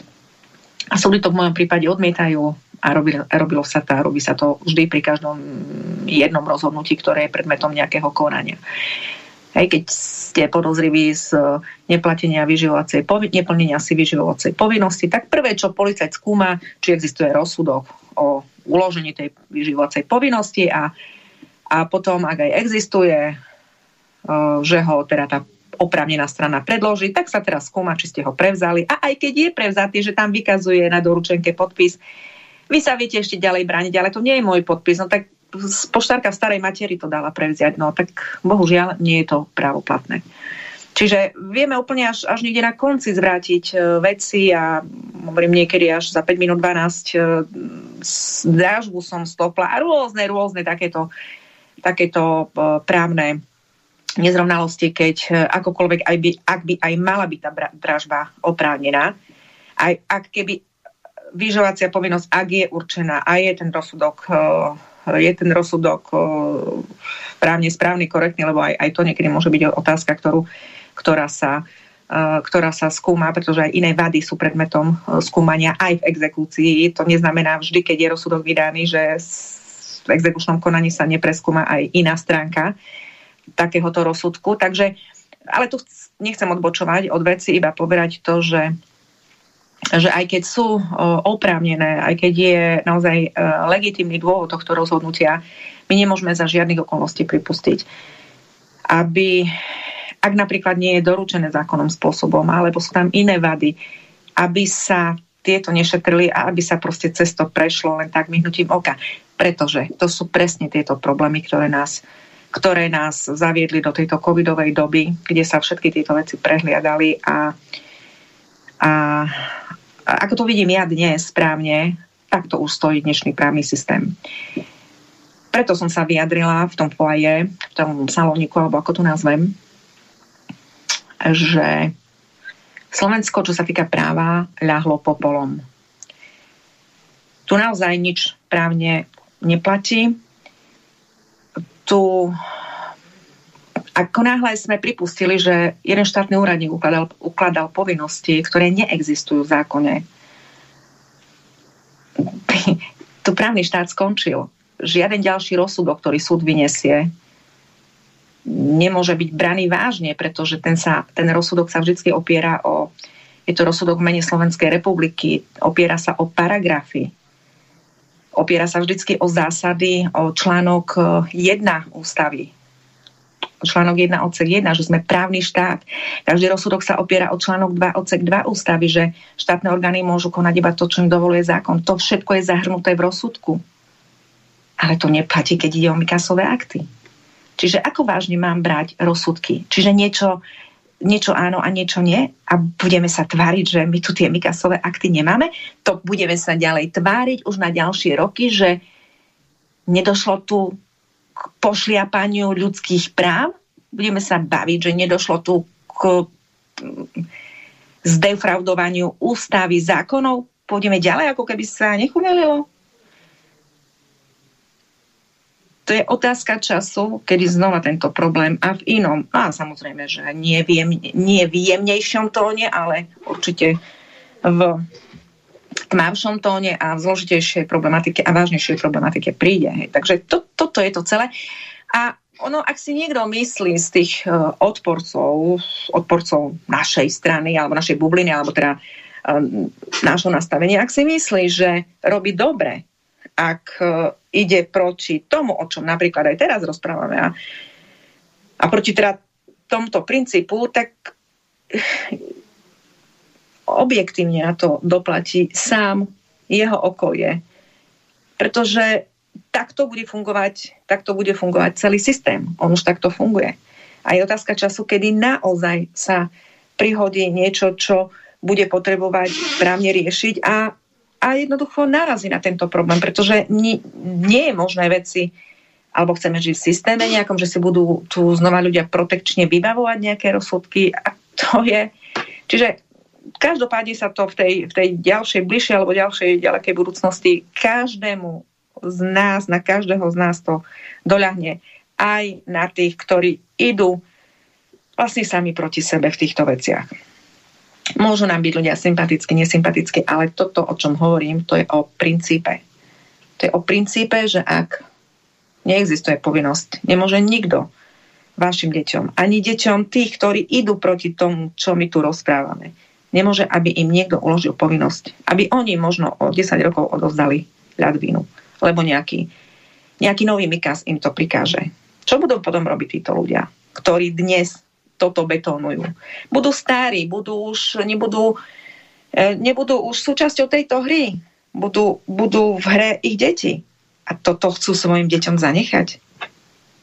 Ja preto skutočne nerozumiem týmto sudcom, nerozumiem prokurátorom, nerozumiem policajtom, ktorí betónujú túto, túto ja neviem, čo ja už nazvať nezákonnosť je veľmi slabé slovo. Túto absolútnu dystopickú totalitu.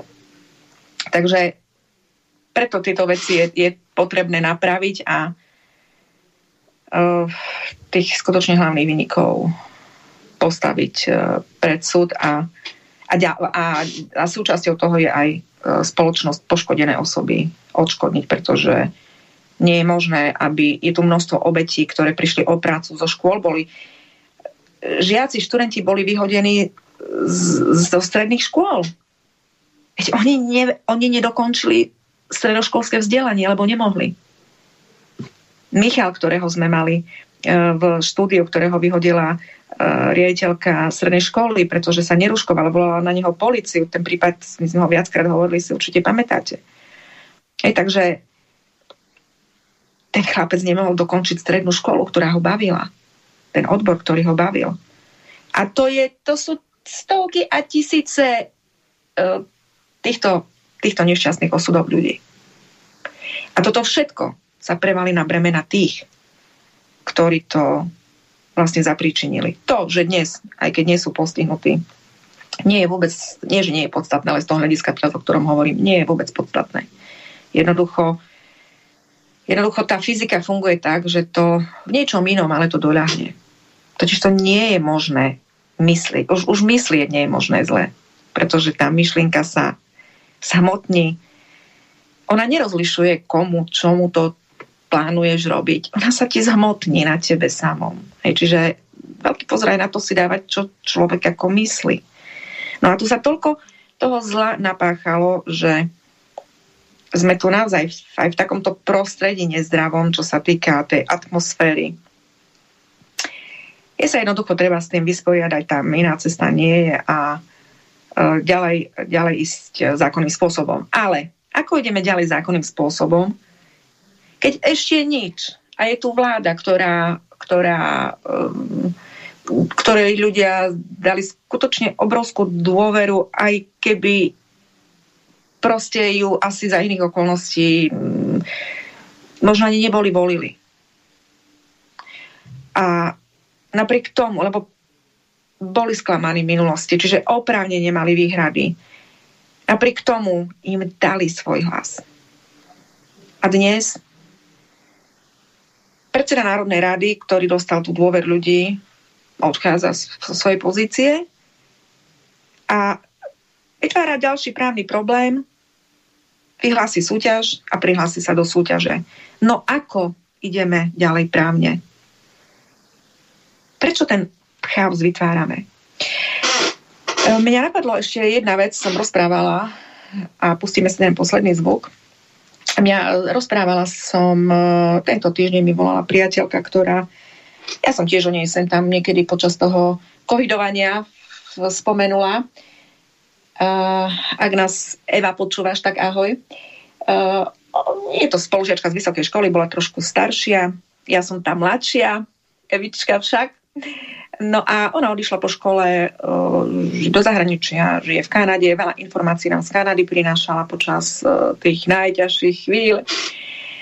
No a uh, v súvislosti teraz s udalostiami aj v Kanade, ako to je. V Kanade je systém, kde jedna teraz ich taká rodinná priateľka išla študovať na vysokú školu a bola podmienka, že musí byť očkovaná na chrípku. Tak uh, nejak to teda riešili spoločne, teda Eva a jej dcera a s to teda svojou kamarátkou. No a s tým, že to neexistuje, aby, aby sa ona dala povinne očkovať nejakú chrípku, lebo je to totálny nezmysel, takéto povinnosti neexistujú, čo to zase za novum sa presadzuje. E, ja nepoznám absolútne kanadské, kanadské právo, ale podľa toho, čo mi Eva vravela, tak e, oni tam vychádzajú, ako, je to niečo také ako ústava. Alebo je to možno ústava, naozaj nepoznám systém ich, e, ich kodexov. Ale má to byť nejaký taký um, taký kódex, ktorý hovorí o základných ľudských právach, takže povedzme si, že ústava. No a nejak to poskladali u tej Evy aj s jej dcerou a skladali to do stavu, že teda vylúčili, že existuje povinnosť na očkovanie sa proti chrypke, keď chceš ísť na vysokú školu. No a konkrétne dievčatá, študentka budúca zaslala to stanovisko na, na školu No aj prišla aj odpoveď, už teraz neviem, či písomná, alebo s nimi aj osobne komunikovala, že na absolútnu pravdu a že ju úplne podporujú v tomto názore, že to, to je akože naozaj e, nie je taká povinnosť sa očkovať proti chrípke, keď chceš študovať na vysokú školu. No samozrejme, že ju prijali bez očkovania. A teraz človek ostane zaskočený, čo to má potom celá, celé tá hra znamenať, že sa to určí medzi podmienkami a teda kto sa neozve, sa pekne očkuje. Takže ja by som len na Margo také dve veci toho. Naozaj tie povinnosti nie sú, naozaj nikto nikoho nenútil. Je to len neznalosť ľudí. Neznalosť práva. Uh, nezáujem o to, veľa ľuďom to príde aj pohodlnejšie a nemá čas to riešiť, tak sa dá napíchať a, a fatálne následky sú už tu. Ako sa krčmery smial Škodo radostne, že tak za 5 rokov uvidíme. tak naozaj do tých 5 rokov tie, tie, tie očkovacie následky budú, budú sa stupňovať. No ale čo sa týka teda tohto, čo chcem e, poukázať na tú, na tú myšlienku, že ľudia nepoznajú právo, neexistuje povinnosť sa očkovať, neexistuje povinnosť sa ruškovať, testovať, jednoducho neexistuje to. Ľudia tomu ale utekali oproti. Skutočne tá skupina, malá skupina ľudí, ktorá ale má veľa peňazí a ovláda svet, ani nerátali s tým, ako jednoducho to celé vyjde. Takže eh, až sa človek ozve, tak v civilizovanom svete, alebo v západnom svete, tak je civilizovaný, na tieto argumenty dajú. Preto sa tie covidové veci začali šetriť na západe, pretože jednoducho tam, keď právnici predkladali tieto argumenty, no tak sa tým začali venovať a asi nejak tak podobne, ako bravím ten prípad z Kanady, že tak áno, tak to je, ešte ťa v tom podporujeme. Hej, ale ďalej tie e, medzi podmienkami na štúdium to tam je. Čiže kto sa neozve, tak sa dá pichnúť. A teraz poďme na Slovensko. Ja predkladám také argumenty, a nie len ja, je nás zo pár na jednej ruke porátam, predkladáme také argumenty, ktoré, ktoré no ak raz neexistuje tá povinnosť, tak vy ho nemusíte ani argumentovať, že to neexistuje. Poukážete na to, že v zbierke zákonov Slovenskej republiky neexistuje zákon, ktorý by ukladal povinnosť prekryvať syndikácie cesty alebo sa preukazovať pri, eh, pri vstupe do zamestnania um, výsledkom testovania biologického materiálu. To sú jednoduché právne argumenty, ktoré keď dáte v civilizovanom svete, tak ako vám povedia, no áno, tak to je. Však dobre, no tak sa nie, tak dobre, tak samozrejme, že sa nemusíš pichnúť. U nás, keď dáte ten argument, tu sa vymyslí taký konštrukt, ktorý, o ktorom hovorím dneska, ak sa dostanem k tomu rozsudku, lebo pozerám sa na čas, ale chcela by som s tou Jankou, myslím si, že je to trošku vážnejšia téma, ten rozsudok aj na budúce si ho vieme, vieme prejsť. E, je v podstate o tom, ako dotyčného prepustili z práce kvôli testovaniu, ale, ale vám chcem prečítať tie nezmysly, ktoré tam súd píše, ale totálne pojmy si vymýšľa a, a spája ich do neexistujúcich neexistujúcich zvratov vytvára také právne kombinácie, ktoré naozaj neexistujú. To Kocúrkovo, keď si pozriete, ak teda s rebríkom išli nie tak, že rebrík niesli na stojato, ale na šírku a potom ho zrezávali, lebo teda ťažko prejsť pomedzi stromy takto s rebríkom, tak to je niečo hrozné, čo sa u nás vytvára. A prečo som vravela o tom doktorovi Harabinovi, že bol na súde pozrieť ten prípad, tá myšlienka je veľmi podstatná a teraz ma napadla, ju doplním. Pán doktor vlastne sa vyjadril, že je niečo hrozné, aký je stav súdnictva. Je niečo hrozné, v akom stave sú sudcovia a vraví, že mala by sa zaviesť nejaká nejaká previerka týchto sudcov spôsobom, ako boli niekedy lustračné opatrenia, aby sa vlastne tá odborná kvalita uh, týchto sudcov uh, dostávala do popredia, pretože uh, ja som to, tak ako som vravela aj na tom zvukovom zázname, práve preto ma nechcú do týchto pojednáva, do týchto konaní vpúšťať, preto, a teraz znova opakujem, je to bez nejakej nadsázky, bez toho, aby to išlo, išlo o mňa, ale tá právna kvalita tých vedomostí, tých argumentov, ktoré mám, tie ich vyrušujú. Pretože ono, právnik v podstate, no, niekto menej, niekto viac pozná to právo.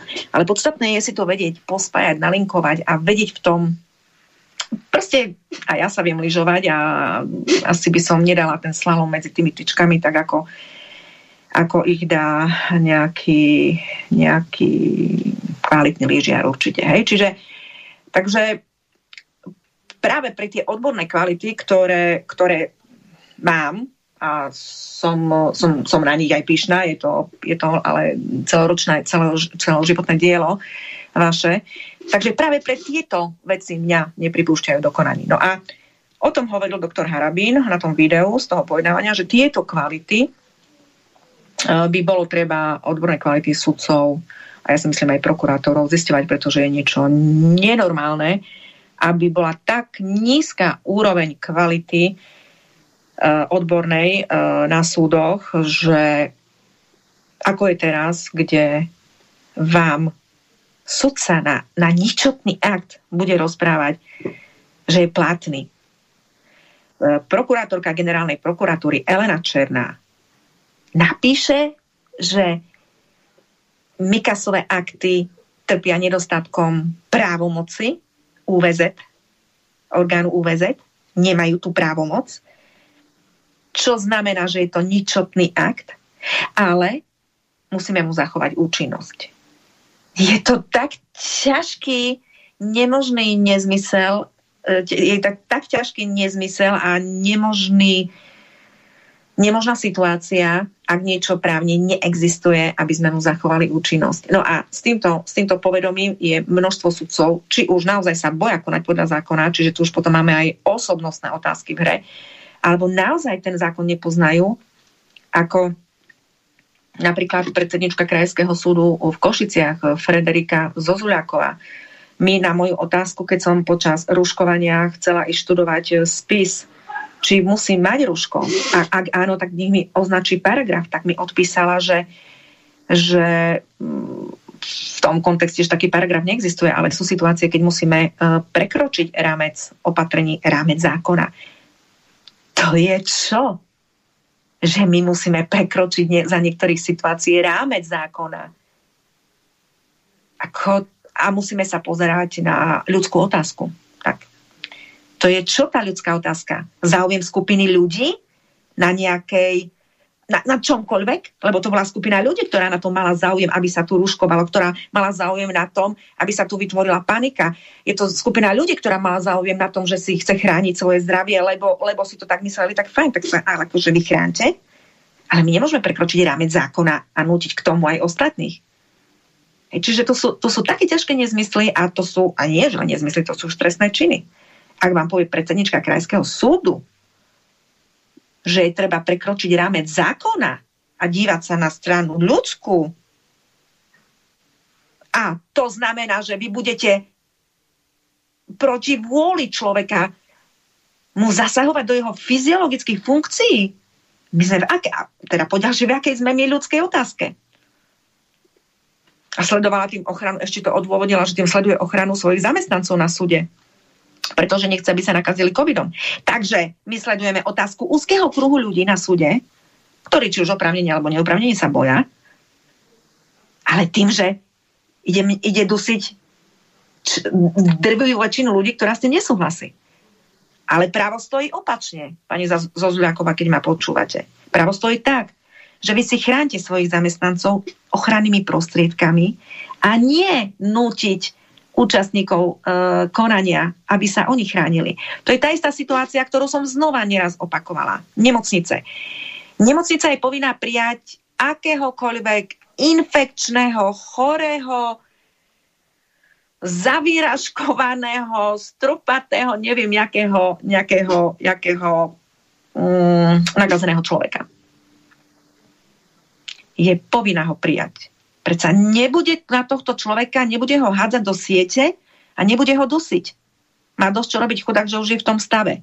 Je to nemocnica. Je to podľa zákona, sú na to predpisy, volá sa to ochranná bariéra, volá sa to, alebo teda protiinfekčná ochranná bariéra. Nemocnice majú na to prostriedky, ktoré sú ochranné pomocky. My ideme teraz, a tu prichádzame k ochranným pomockám podľa zákona o ochrane bezpečnosti zdravia pri práci. Tu sa musí lekár, nech sa navlečie od, od nôh po uši do overalu, ale nemôže zakladať ruško akokoľvek infekčnému pacientovi. A toto celé sa postavilo naopak. Tu sa to robilo úplne naopak. Tu do sieti hádzali ľudí pomaly, dusili ich A častokrát, keď ste videli aj, e, aj v nemocniciach, aj na policii, bez rušok týchto, týchto ľudí, pretože sa objektívne pod tým ruškom nedalo dýchať. Takže namiesto toho, aby sa pôrodná, pôrodná e, sestrička alebo lekárka chránila, nech sa dá, keď sa bojí, keď si myslia, že situácia, nech zabezpečia e, tú zdravotnú, zdravotníckú ochranu bariéru svojim zamestnancom. Nech sa navlečú do oblekov. Ale rodičku dusiť, ktorá má, má čo robiť, dýchať, nie ešte ju, ju dýchať, preka, ju, jej brániť dýchať prekážkou. Takže tu sa veci diali úplne zvrátené. No a toto všetko betonujú naše súdy, že to je všetko v poriadku. A doslova ako keby sa vytešovali, ak vám môžu e, žalobu na ochranu proti tomuto zamietnúť. Tie súdy sa doslova vytešovali, ak vedeli zamietnúť e, ten rozsudok, o ktorom, som, o ktorom som dneska chcela hovoriť, ak vedel ten krajský súd zrušiť rozhodnutie súdu prvého stupňa, ktorý ale nám vyhovel. Ja som o týchto veciach nerozprávala. Tu množstvo rozsudkov behalo, ktoré sú aké úžasné. Boli to rozhodnutia súdu prvého stupňa, ale vo finále je to potom inak. Preto vlastne ja, aký informujem, informujem už o právoplatných rozhodnutiach, čo som napríklad vravila, že mám jedno perfektné, ktoré dalo za pravdu, že čo sa týka ale izolácii, že e, žiadnu stravu tam dotyčne nemá čo platiť, pretože je to, bolo to protiústavná izolácia a dokonca mm, ešte sa aj kontroval názoru ústavného súdu, názoru ústavnému súdu, že štát ale nebude hradiť, nárok, nebude hradiť škodu spôsobenú izoláciou, pretože v čase, keď sa izolácia uložila, to bolo to bolo vtedy platné, no celé zle celé zle tak, že je tam nárok na náhradu škody, pretože je to protiústavné opatrenie a bolo protiústavné vždy. Čiže ono, nárok tam je daný. No, čiže na margo toho, že my sme tu skutočne v takej situácii, ktorá keď ak ostane, tak na celá spoločnosť, všetky, všetky, ktorí navzájom proti sebe teraz bojujú, má dosah na komplet všetkých. E, čiže je to spoločenský záujem, aby sa s touto nezákonnosťou vysporiadalo, pretože uh, pretože, a tam je asi bodka. No a prejdeme potom už k tej e, poslednej časti, e, časti poslednej nahrávke a potom uvidíme, ako čas sa nám pôjde, ale pozerám, že sú pomaly dve hodiny a keď ešte s Jankou by som chcela urobiť ten rozhovor, tak asi vezmeme Janku. Ak ma Janka počúvaš, tak e, prosím ťa po pesničke aj prosím Petra do štúdia po pesničke mi môžete potom Janku uh, spojiť a uvidíme potom, ako nakoniec ešte nám vyjde čas na telefonovanie, pretože stále toľko vám toho potrebujem povedať, že, že na to telefonovanie času nemáme, alebo to môžeme urobiť tak, po pesničke, keď uh, zapneš, prosím ťa, Peter, telefonát, tak volajte, ak sa budete chcieť niečo porozprávať. A potom by sme, dáme si takých 15-20 minút na telefonát a potom by sme ukončili s Jankou a ten rozsudok si necháme na budúce a rozoberieme ho potom o to dôkladnejšie budeme mať dlh, dlhší čas, lebo je to veľmi podstatné a, a strašne veľa vecí na ňom sa dá vysvetliť. Nie len, nie len z hľadiska tohto rozsudku, čo sa stalo, ale z hľadiska toho, čo sa môže stať a nech sa nestane. Takže dajme si ten... No a ten tretí zvuk ešte, aby som vám, aby som vám uviedla, je o tom, že že docent Dudáš mal takú poznámku k tomu justičnému systému, že ako toto funguje celé a pán doktor Harabí na to zareagoval a veľmi dobre popísal tú problematiku, prečo to tu je a čo je treba robiť a preto chcem, aby ste to teda počuli, lebo tu sa vlastne pochopí celý ten právny chaos, ktorý máme a pochopí sa, že je tu veľa tých právnych otázok, ktoré treba riešiť, ale na, aj na príklade tom, ak nebude Harabin prezidentom, toto sa takto, ako vraví, riešiť nebude, pretože mm, na to, aby ste isté otázky riešili, musíte im aj rozumieť. A e, Peter Pellegrini pri všetkých svojich kvalitách, ktoré má, nie je právnik a nevie, e, on tejto problematike nie, že nerozumie, nerozumie odborne do hĺbky, áno, samozrejme rozumie, o čo ide, ale on to nevie nacítiť, lebo nemá s tým prax. Nevie, čo to znamená v praxi, sa s tým problémom, o ktorom tu pán doktor Harabin rozpráva, ne, nevie to, ak to nie je právnik človek, tak tomu až tak hovorím, prakticky nerozumie. Takže ja preto vravím, my dneska sme ľahnutí popolom a nám treba prezidenta, ktorý je uh, odborne právne zdatným. Čaputová síce je právnik, vyštudovaný, ale proste ja tak e, právnika tak nízkych kvalít, ako je táto osoba, ja som sa naozaj nestretla. Za svojej kariéry som sa tak e, to teraz nebude nadávka, to bude pojem proste tak obmedzeným, tak obmedzeným rozsahom mm, právneho vnímania veci nestretla. Veci, ktoré prednáša, e, sú nadikované, sú jej dané, sú jej napísané. Zároveň sú to, sú to ťažké všeobecné, je to vata. Je, je to nič, je to právne nič.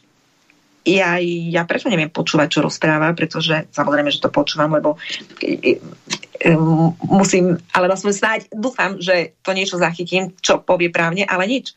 Čiže preto ja ju teda mám problém počúvať, pretože tam vy neviete, o čom rozpráva. Aj ak tak pri všetkej skromnosti k svojim znalostiam a skúsenostiam, keď už ja tomu nerozumiem, o, čo ona, o čom ona právne točí. Proste požiadavka spoločnosti bola, aby sa netestovalo a na vystúpi s prejavom, že ľudia sú zúfali a treba im všetkým zabezpečiť, aby mali prístup k testovaniu. Ale ľudia ju prosili, že nechcú sa testovať. A ona to postaví do pozície, že sa že všetkým bude zabezpečené, že sa môžu, nemusia sa ľudia báť a to sú veci, to je už, e, to je doslova nejaká až, až magická v odzovkách hra, ktorá sa tu spustila, ktorá vôbec nemá nič spoločné s právom. Je to totálne zneužívanie práva. No a keďže tomu právu absolútne nerozumie, tak je to jedno, čo číta, čo prednáša. Takže asi takto. No dobre, poďme na ten tretí záznam. Ja predsa len, až toto poviem, zareagujem na docenta Dudáša, pretože povedal vynimočne dôležitú vec, pokiaľ ide o existenciu a funkčnosť, funkcionalitu štátu. Hovoril o legislatíve a hovoril presne. To je jeden z nástrojov Európskej únie demontovať legislatívu. A ono sa to deje ako? Hej, máme novely, novel, novelizovaných noviel. A ono to všetko ide z Bruselu cestou smerníc a nariadení. My sme sa dostali do stavu, že nie jeden zákon je v rozpore s druhým. To, to by ešte bolo veľmi dobre, ale jeden paragraf je v rozpore s paragrafom druhým toho istého zákona. A dokonca jeden odsek je v rozpore s druhým odsekom toho istého paragrafu, toho istého zákona. Dokonca jedno písmeno je v rozpore s druhým písmenom toho istého odseku, toho istého paragrafu, toho istého zákona. To nie je náhoda, to je zámer. Deštruovať, tým pádom pripustiť 8 interpretačný výklad. Pán doktor hovoril, hej, tri názory. Nie. Funkčný justičný systém je cestou presnej, jednoznačnej legislatívy a cestou mechanizmov rozhodovacieho procesu súdov zjednotený tak, že o tej istej otázke skutkovej a právnej môže byť len jedno rozhodnutie. Keď sa vyskytne na nižších stupňoch hej, rozdielnosť, no tak to autoritatívne najvyššia súdna inštácia rozhodne v pléne a to bude tak. Tým pádom je tu vypočítateľnosť, predvídateľnosť a všetci sa musia prispôsobiť. Čo sa tu stalo? Okrem divokej legislatívy, špeciálny súd. Ešte k tomu sa tiež dostanem, lebo nikto mi nemôže odobrať autorstvo toho, že som, keď vznikalo, som upozornil na rizika jeho fašistickej podstaty v roku 2004-2005 aj špeciálnej prokuratúry. A preto ma prekvapuje jej pomalosť a slabosť vlády, ktorá nepredložila do parlamentu návrh na okamžité zrušenie špeciálneho súdu, nie prokuratúry. Súd rozhoduje o všetkom. Toto sú nižšie stupne. A on je neústavný, lebo naša ústava nepozná súdy špeciálne a riadne. Konec! Ale tu riadne súdy špeciálne, teraz máte Najvyšší správny súd, Ústavný súd a všetky súdne inštitúcie na vrchole o tej istej skutkovej právnej otázke rozhodňu inač. V tom sa nemôže vyznať ani divá svinia. Nie to, veď v tom majú problémy advokáti, sudcovia, prokuratúry. A kto dopláca? No kto? Radový občan. Pretože on nie je oligarcha, on si nemôže zaplatiť 10 e, advokátov, aby prešiel všetky súdne inštitúcie a dovolal sa práve. No nemá. No nemá jednoducho šancu síl a preto tento systém hej, je nefunkčný, ale on je úmyselne nefunkčný. Aby tu e, bola skupina vyvolených oligarchov a skupina vyvalených otrokov. Tu treba zrušiť. Najvyšší správny súd, ústavný súd, o špeciálnom ani nehovorím utvoriť jeden najvyšší súd. Ústavné kolegium, trestné, čo je, občianské, správne a občianské, správne a ústavné, teda 5 kolegií. Hej. Keď medzi kolegiami dojde k rozporu, hej, že, no, môže sa stať, hej, že Senát trestného kolegia rozhodne ináč ako Senát správneho kolegia zasadne plénum Najvyššieho súdu a hlasovaním rozhodne, že ten názor je správny a platí pre všetky štátne inštitúcie, pre všetky daňové, colné, súdne, policajné orgány. Toto treba ako urobiť. Amen. Takže skutočne to, to je právna Biblia, čo som sa zase započúvala do toho. E, ja by som sa opýtala asi takto. Hovorí o týchto zásadných otázkach niektorí z kandidátov na prezidenta. Hovorí o týchto zásadných otázkach niekto z vlády. Hovorí o týchto zásadných otázkach vôbec ešte niekto. E, tu je problém náš nefunkčný právny systém. Ten právny systém nefunkčný respektíve pošliapaný, zničený. Ten tu urobil tú covidovú, tie, tie, tie, tú covidovú totalitu. Všetci, kto mnoho politikov rozpráva, aj teraz kandidátov na prezidenta, mnoho z nich rozpráva prázdne frázy o demokracii, krásne načochrané vety, slova, k, Korčok ešte do toho slušne a rázne. Ten chlap hodí psovi e, s, najväčšou bezcitnosťou palicu v tom reklamnom šote a sa vyžíva v tom, ako ho ten pes počúva. Pričom ani, ja si myslím, že to je celý reklamný šot, kde ani, kde to je vlastne celé namodelované e, reklamne, nie je to ani autentické to celé zavesí mu tášku do úst. Proste, ak sa niekto dokáže aj týmto spôsobom javiť, na, teda prezentovať na verejnosti, aký je on drezúrnik, ako, ako má vydrezurovaného psa, tak ako to je hrozné. Si, ja viem, že poriadok musí byť, ja som prvá za poriadok, aby tu bol, ale týmto bezcitným spôsobom, ako, ako nacista, ktorý hodí uh, ktorý hodí palicu a ja viem, že psi so psami sa aj takto hraje, aj cvičí, ale tento, tento shot reklamný je úplne o niečom inom. Je to presne o, o totálnom sociopatickom o, vnútre tohto človeka. Bezcitnom, chladnokrvnom, vypočítavom o, vnútre a ja si ja neviem predstaviť, že tento človek by mal byť na, na čele republiky. Ale teraz späť. Hovorí niekto vôbec s politikou a z ľudí, ktorí majú čo povedať a vedia čo povedať. Hovorí vôbec niekto o tomto takto podrobne, ako to bolo teraz povedané? Nie. Pretože nie je odborník. Samozrejme, nemôžeme chcieť od aj dobrého politi- politologa alebo od dobrého nejakej inej profesie, aby toto vysvetlil. Lenže toto je ten problém, ktorý máme dnes. Nefunkčnosť právneho systému právnej frázy a prázdne právne, právne frázy o demokracii, o právnom štáte, o tom počúvame skutočne veľa, je to vata. Nikto nepopisuje problematiku, lebo jej ani nerozumie. Peter Pellegrini nemôže mať šajnu o tom, čo rozprával teraz doktor Harabin.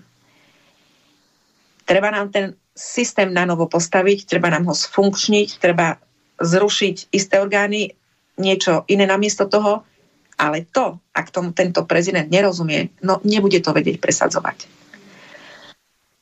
Takže uh, ja znova zopakujem. Uh, pokiaľ nebude Harabin prezidentom, nebude tu poriadok. Nebude tu právny poriadok už nikdy. Žiaden iný prezident nie je schopný ten poriadok tu urobiť, pretože aj pri všetkej vôli, ak by chcel a nerozumie tomu, Znova tí poradcovia sa môžu okolo neho motať akýkoľvek, znova to pôjde, ako vravia bratia Česi do kytek. Nebude to dobré. Uh, mnohí ľudia povedia, že a tak karabín je taký, alebo onaký, alebo neviem aký. No, ako keby sme my všetci ostatní boli lietadlo. Uh, prosím vás, neriešte už nepodstatné veci. Lebo akákoľvek aj, aj onakosť, o ktorej hovoríte a Myslím si, že pán doktor je dosť známy v spoločnosti, teda netreba predstavovať jeho klady ani jeho zápory. zápory. Všetci máme aj klady, aj zápory. Ale akákoľvek tá jeho onakosť, na ktorú každý naráža niekde po svojom, je k tým zásadným problémom, ktoré my tu máme, absolútne nepodstatná. Uh, neriešte, hlavne v tomto čase, keď horí, keď to je, to už nie, že horí, my tu máme, my tu máme spálenisko a ďalšie už sa valí. A za týchto okolností, aby ja som riešila, uh, že ten môj požiarník, alebo neviem, kto tá, ešte taký, onaký, tak čo ja viem, či jeho volať hasiť, ale len on to vie uhasiť. Zoberte si, že je tu len jeden požiarník, ktorý vie uhasiť. Nikto na to nemá iný techniku, nemá na to schopnosť, nemá odhodlanie vojsť do toho plameňu. Iba on jediný. A tak budeme teraz riešiť, ale vieš, on je taký. No tak toto je tá situácia, ktorú ja mnohokrát počúvam, že ľudia ho naozaj ako odborníka veľmi uznávajú, ale vieš, on je taký. No viem, ja veľmi dobre viem, aký je pán doktor Harabín, ale viem, že aj ten, kto to hovorí, má svoje vlastné chyby, ktoré ani by som možno, že nepovedala, že sú, že sú nejaké miernejšie než tie, ktoré mu napríklad vadia na Harabinovi.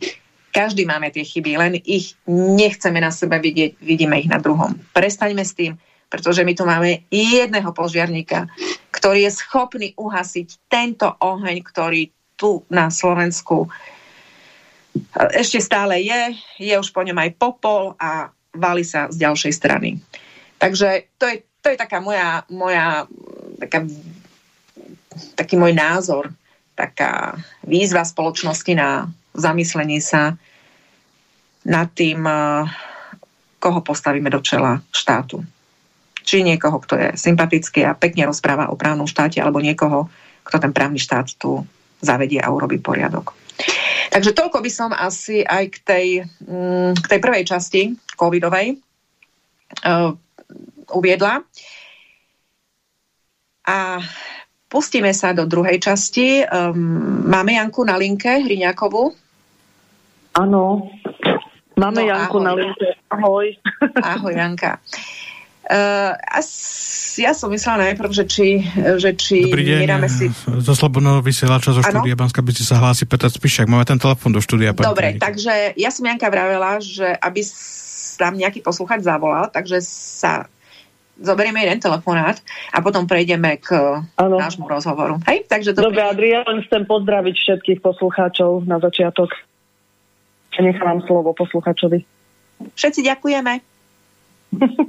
No, e, e, e, zdravím Adrianka, takže ja som není Janka, ale Jano. Z Veľkých Levar som. Čiže neviem, s kým hovorím, tak pardon. Ja automaticky, ahoj Jano. Dobrý deň, Jano. No, ja, Jano z Veľkých Levar som. A e, teda nechcem dlho zdržovať. Ja som totiž to pozdravujem úplne všetkých. E, e, podal som trestné oznámenie, e, oznámenie na regionálny úrad verejného zdravotníctva za to, teda, že som nemal handru, prepašte mi za výraz na hube uh, a chcú na mňa poslať exekútora. Tak ja som na konkrétne osoby, je to inžinierka Cibáková a magistra Eva Fiková. Uh, lebo ja som im slúbil, že ich mena zverejním, tak už som ich zverejnil. No a teda no, podal som to trestné oznámenie a No, ne, ne, neviem, ako to pohne. Ja som teda to, čo som poslal na tú generálnu prokuratúru elektronicky, poslal som aj e, Petrovi Kotlárovi, pánovi poslancovi, a aby, aby naložil s tými dátami. No a kam sa to posunie, neviem. A, a uvidíme. Len toto nekonanie vlády sa mi zdá, ako si, ako keby sa zlakli tých kriklúňov e, detičiek v uliciach. Mne to takto prípada. No, takže nebudem zdržovať, e, ja budem ďalej počúvať. Dobre, veľmi pekne ďakujem za telefonát. Ja stručne by som tu asi... E, takto. Kto... Dneska ešte neotváram tému covidový trestný tribunál. My sme ju síce už spoločne otvorili, podpisujete aj petíciu. Ďalej tá petícia funguje, covidový trestný tribunál môžete podpisovať. Je zriadený už aj e-mail, ktorý si môžete napísať covidový tribunál s kačkom. covidový tribunál zavinač gmail.com. Môžete tam zaslať svoje um, svoje prípady. Do predmetu správy vás ale vždy prosím označte exekúcia, rozhodnutie UVZ alebo RUVZ, rozsudok súdu, aby bolo jasné uh, už z toho prvotného, že o čo ide. Uh, pripočítam rozhodnutia, ktoré sa vás týkajú aj svoj telefonický kontakt, teda ak sa budete chcieť zapojiť do uh, tejto agendy a do podkladov, ktoré budú potom, potom dodané aj na vládu uh, Petrovi Kolárovi. No a Bližšie hovorím o týchto veciach, budeme sa baviť, e, až keď sa teda stránka spustí, tak e, budem viacej informovať a potom vám aj vysvetlím celý, celú tú chronológiu toho, ako, ako, ako to bude fungovať. Takže zatiaľ toľko viete aspoň poslať podklady. No a čo sa týka tohto trestného oznámenia, Neviem, ako ho Vianoci postavili. E, bude určite, tieto veci budú riešené v rámci toho covidového trestného tribunálu. Takže ja verím, že sa to bude musieť riešiť. No, ja si myslím, že to, čo som vravela, tu je jeans flaše už vypustený. Peter Kotlár to oznámil. Uh, možno to bolo zle odkomunikované, že sa nechcú hľadať vinici. Teraz ste z toho Martina počuli. Mikaz je označený za vinníka, prvý vinník.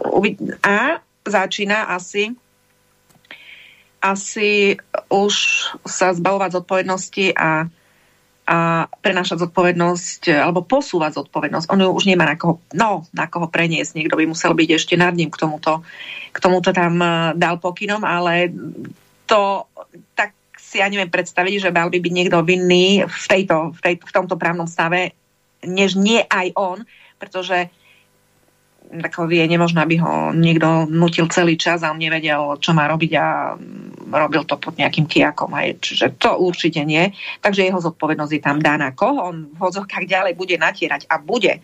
Oni to budú na seba potom natierať. Hej. Čiže e, no, bude to ešte zaujímavé, zaujímavé sledovať. No a otázka je, hovorím, dokiaľ to potom vláda, až kam to vláda pustí, pretože jeans flash je už vonku a tu už vlastne masy sa smer, týmto smerom pohli. Tak uh, musí sa to jednoducho riešiť. Takže aj toto trestné oznámenie. Dobre, tak um, mám tu na už aj e-maily, ktoré Janka ešte rýchlo prečítame. Čiže dobrý deň. Um, mož, počkajte, možno ste sa už, možno ste už o tom niekedy rozprávali, ale nepočul som všetky vaše relácie, preto vás chcem poprosiť, či by ste nás neinformovali, ak o tom niečo viete, v akom štádiu je podanie stiažnosti na Matovičovský COVID teror na I, ICC v Hagu, ktoré uh, podávali Judr Weiss a spol. Naopak je okolo toho ticho a ja ako i like sa na stránkach um, a asi toho Medzinárodného trestného súdu neviem k tomu podaniu vyjadriť a tak ďalej a tak ďalej. No, neviem, čo máte konkrétne na mysli, ale v minulosti dával uh, pán Vajs nejaké podanie a bolo to odmietnuté. A teraz neviem z akého dôvodu. Vôbec sa nechcem k tomu vyjadrovať, vôbec, lebo ja nespolupracujem s Petrom Vajsom na žiadnom z týchto projektov a, a čítate medzi riadkami, ak chcete. Takže uh, v každom prípade som rozčarovaný tak, ako z nečinnosti nebolo tam, čo jedno viem, nebolo to podanie urobené dobre. Či bolo urobené schválne zle. Znova nechávam na voľné úvahy. Aby sa to teda vôbec neriešilo. Neviem, nechcem sa k tomu, hovorím, dopodrobná vyjadrovať, ale ja som svojho času, keď sme spolu ešte robili, e, poskladala mm, jeden veľmi silný, silný základ právny aj na tú medzinárodnú žalobu. Dala som mu podklady a a Peter utekal do Hagu podať. No, takže asi tak.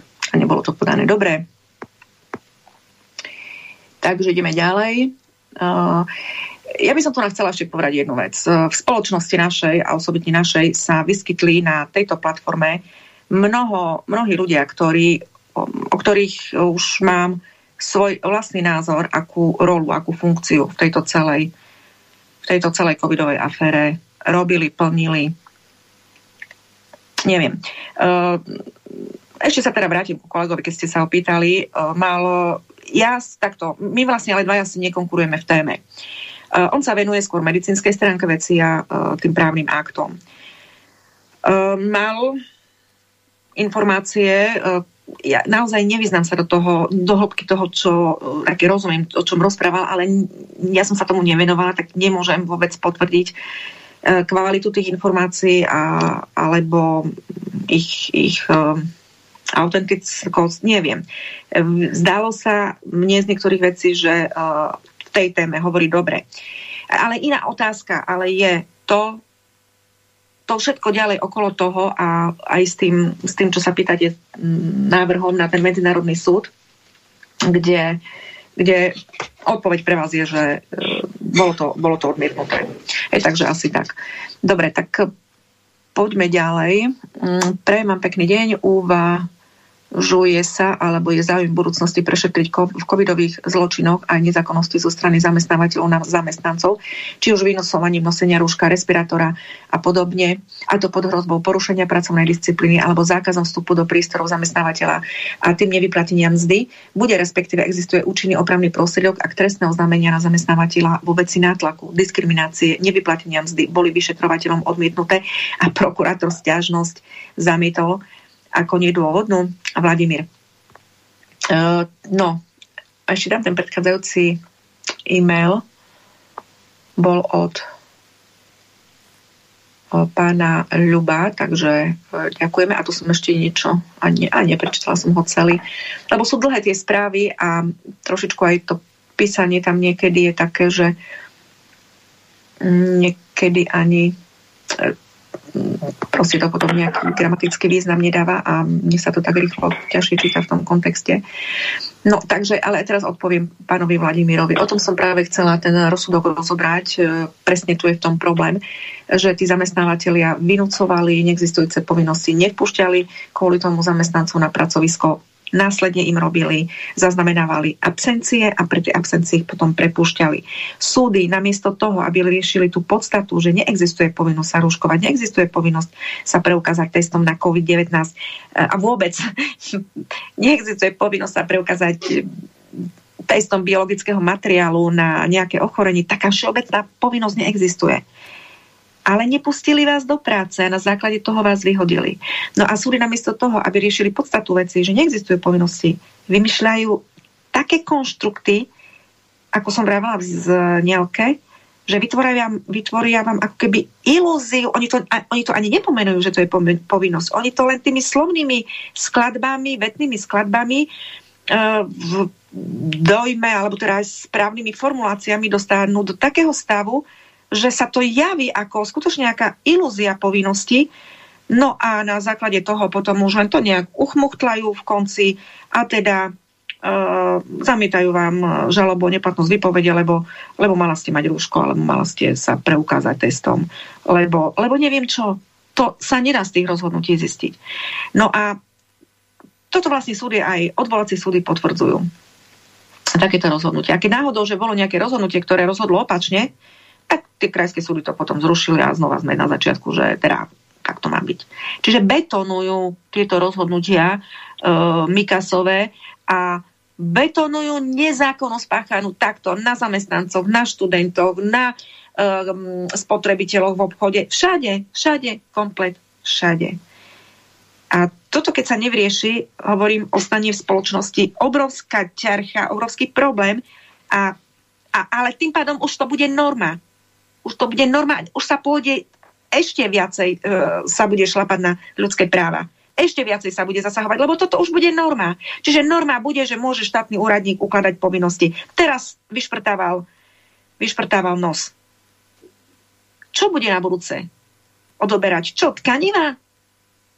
Aká bude požiadavka? Tkanivá? Orgány? Malé deti? Čo bude na budúce požiadavka? Preto vravím všetkým, tým, ktorí toto chránite, spamätajte sa. Takže asi toľko.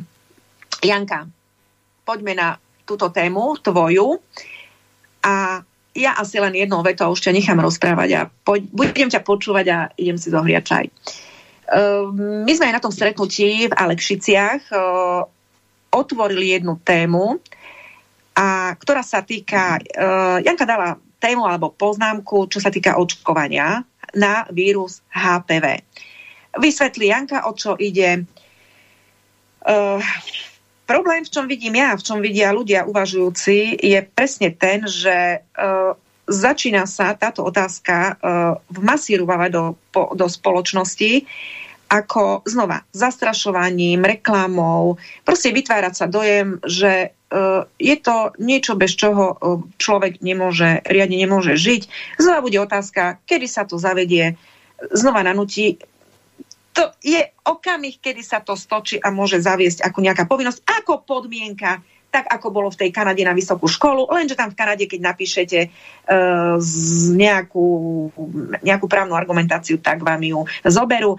Tú istú skúsenosť mám napríklad s Francúzskom a to som tiež v jednej relácii vravela. Prechádzajú tam rozsudky, dobre sú, nedajú sa pre isté veci použiť na náš, na náš systém. A keby aj Zbytočne. Zbytočne, pretože to vám vytvoria taký konštrukt, aký ste počuli o tom, čo rozprával pán doktor na, eh, a predtým ešte pán docent Dudáš. Uh, nie, nejde to u nás. Proste oni vám poprú nos medzi očami.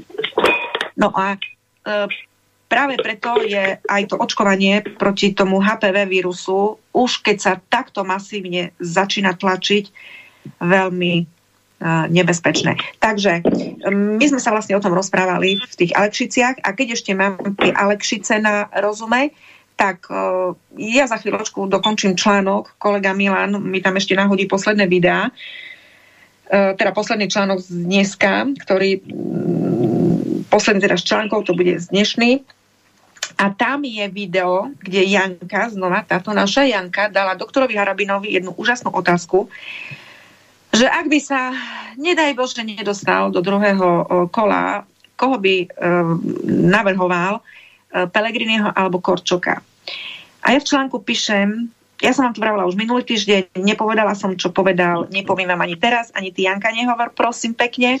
To si som treba ťa chcela opraviť práve. To si treba Lebo byť, otázka znela, že či, že či odovzdá svoje hlasy niektorému z nich alebo no, teda, či Korčokovi, či... alebo, alebo Pelegrinemu teda, mm-hmm. či to znamená automaticky, že ktorého by sa aj svojím, tým pádom by svojich voli, svojim voličom odporúčil. No a z jeho odpovede mrazí. Ale to si už vypočujte doktora Harabina. Bude to v tom e, článku na e, žaloby voči štatu.sk. Nie je to ešte dneska po relácii sa na to s kolegom Milanom pozrieme. No a teraz Janka, dávam ti slovo. No ja ešte keď si teraz pri tejto téme s pánom Harabinom, tak takú babskú pikošku ešte tu chcem povedať k tomu na záver, že viete o tom, že uh, pán Korčok a pán Ševčovič sú švagrovia. Viete o tom, že ich, manžel, uh, ich manželky sú sestry. Viete o tom, že si sedia tak doma vo bývačke a si povedia, no tak teraz ja idem skúsiť kandidovať na prezidenta. No, normálne, to sú, Janka, rodinné klany, toto, čo nám to tu... Rodinné klany, takisto ako e, pán Kiska je rodina s pánom e, Lajčakom Miroslavom veľmi blízka a tak ďalej a tak ďalej. Čiže treba aj vidieť tieto súvislosti, pretože uh, ja som sa aj dozvedela pri jednej príležitosti, keď som telefonovala uh, s pani, ktorá mi dala tento príspevok, o ktorom teraz budeme rozprávať, lebo hovorila, že nejaké mladé dievča skočilo pod vlak a že zisťovala, že čo sa stalo v Nitre, bola vybavovať Todová spolu s panelou Záleskou pohreb. A to je taká babská klebeta, ale teraz, možno, že to nie je podstatné, ale podstatné je na tom to, že ja som sa popri tom, ako mi to ona rozprávala, trošku tak googlila a zistila som vlastne za krátky čas, ako ľudia si to môžu naozaj dohľadať, že Todová sa volala za Slobodná Žemlová a jej mama Uh, neviem, či ešte stále pracuje, ale v tom, v tom čase pracovala, keď odpočúvali uh, Kočnera uh, s jeho advokátom v Leopoldovskej väznici, čiže je zamestnankyňou väznice a že Todová vlastne keď sa vydávala, tak jej svadobní hostia sa viezli na väzenskom autobuse.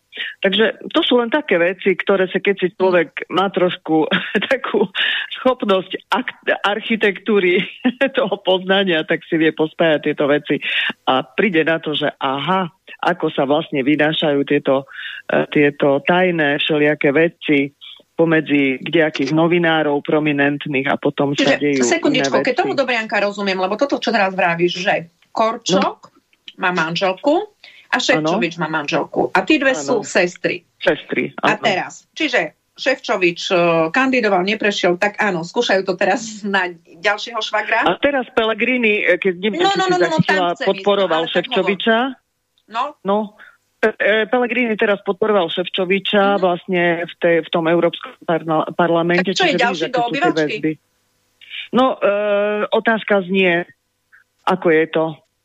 Práve ten pán Harabin si myslím, že sa vôbec nemýli. Nerozprávaj, vypočujte je... si Harabina. Áno, áno, vypočujte, vypočujte si, si Harabina. Harabina a tu, keď nebude Harabin na Slovensku prezidentom, ja som vám vravela svojho času, že ja vám potom poviem, kedy dajte ten ruksak na chrbát a chodte preč. Aj, lebo ešte stále to, no, ešte dajak šedá.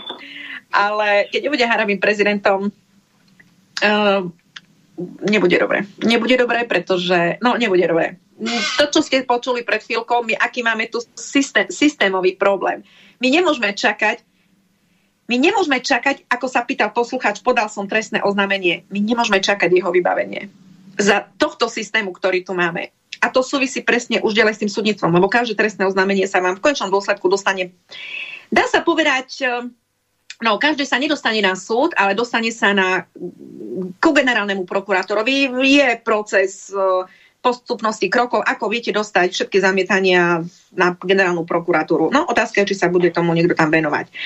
Ešte, vidíš, stále sa nevieme ani dostať k téme. Ešte znova zopakujem. No, ale už, ja už by som aj začala s tou témou. Ešte poslednú myšlienku, tých... Jani. No, uh, doktor Harabín je jediným človekom, s ktorým uh, súzniem aj v tom, aby sa na Slovensku zaviedol systém súkromných obžalôb. Ja to poznám z Francúzska. Je to úžasný systém.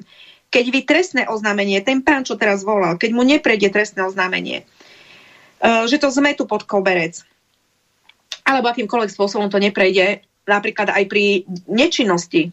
Tam už stačí dlhšia nečinnosť orgánov činných trestom konaní, neviete to prejsť, jednoducho si urobíte súkromnú obžalobu, napíše vám ju právnik alebo sám, už neviem, ako by to bolo u nás. E, vy podáte na súd priamo, ako keby, to nie je trestné oznámenie, znova je to súkromná obžaloba. Riadne sa to dostane na súd. Už akokoľvek tí sudcovia, predsa už je to na súde a je to, už, už je to posudzované e, inou kvalitou právnika. A, ale keď sme už na súde, my už sa vieme dostať na, aj na mm, touto šnúrou, už aj na medzinárodný súd. Hej, čiže už je tá ochrana znova na absolútne vyššom leveli, len bohužiaľ ja musím konštatovať, to je niečo hrozné, aký právny systém máme. Ja nepoznám všetky právne systémy. Poznám francúzsky, ako ho poznám, samozrejme, že lepšie poznám slovensky, ale z toho základu gra, gra z toho to gro, aj z hľadiska teda funkčnosti, aj z hľadiska skúsenosti, ktoré mám, to sú, to sú neporovnateľné veci. Už len keď z časového hľadiska, ja prejednám tam spor s maloletým za 8 mesiacov a ja ho tu ťahám 15 rokov. To nie je možné. Prejdem tam trestnú vec tak, že v rámci trestného nejakého predbe- v rámci trestného predbežného opatrenia je riešená aj poručenská otázka, ak je to závažné, ak je to potrebné. U nás, kým sa rozhýbu súdy, jeden robí to, druhý to, teraz sa nezhodnú s kolizným opatrovníkom v názore. Chore, úplne je to zlé. Proste, my máme všetko tak komplikované a, a prekrúcame a tak, jak som povedal v tej Kanade. A máš pravdu, odargumentuješ, tak fajn.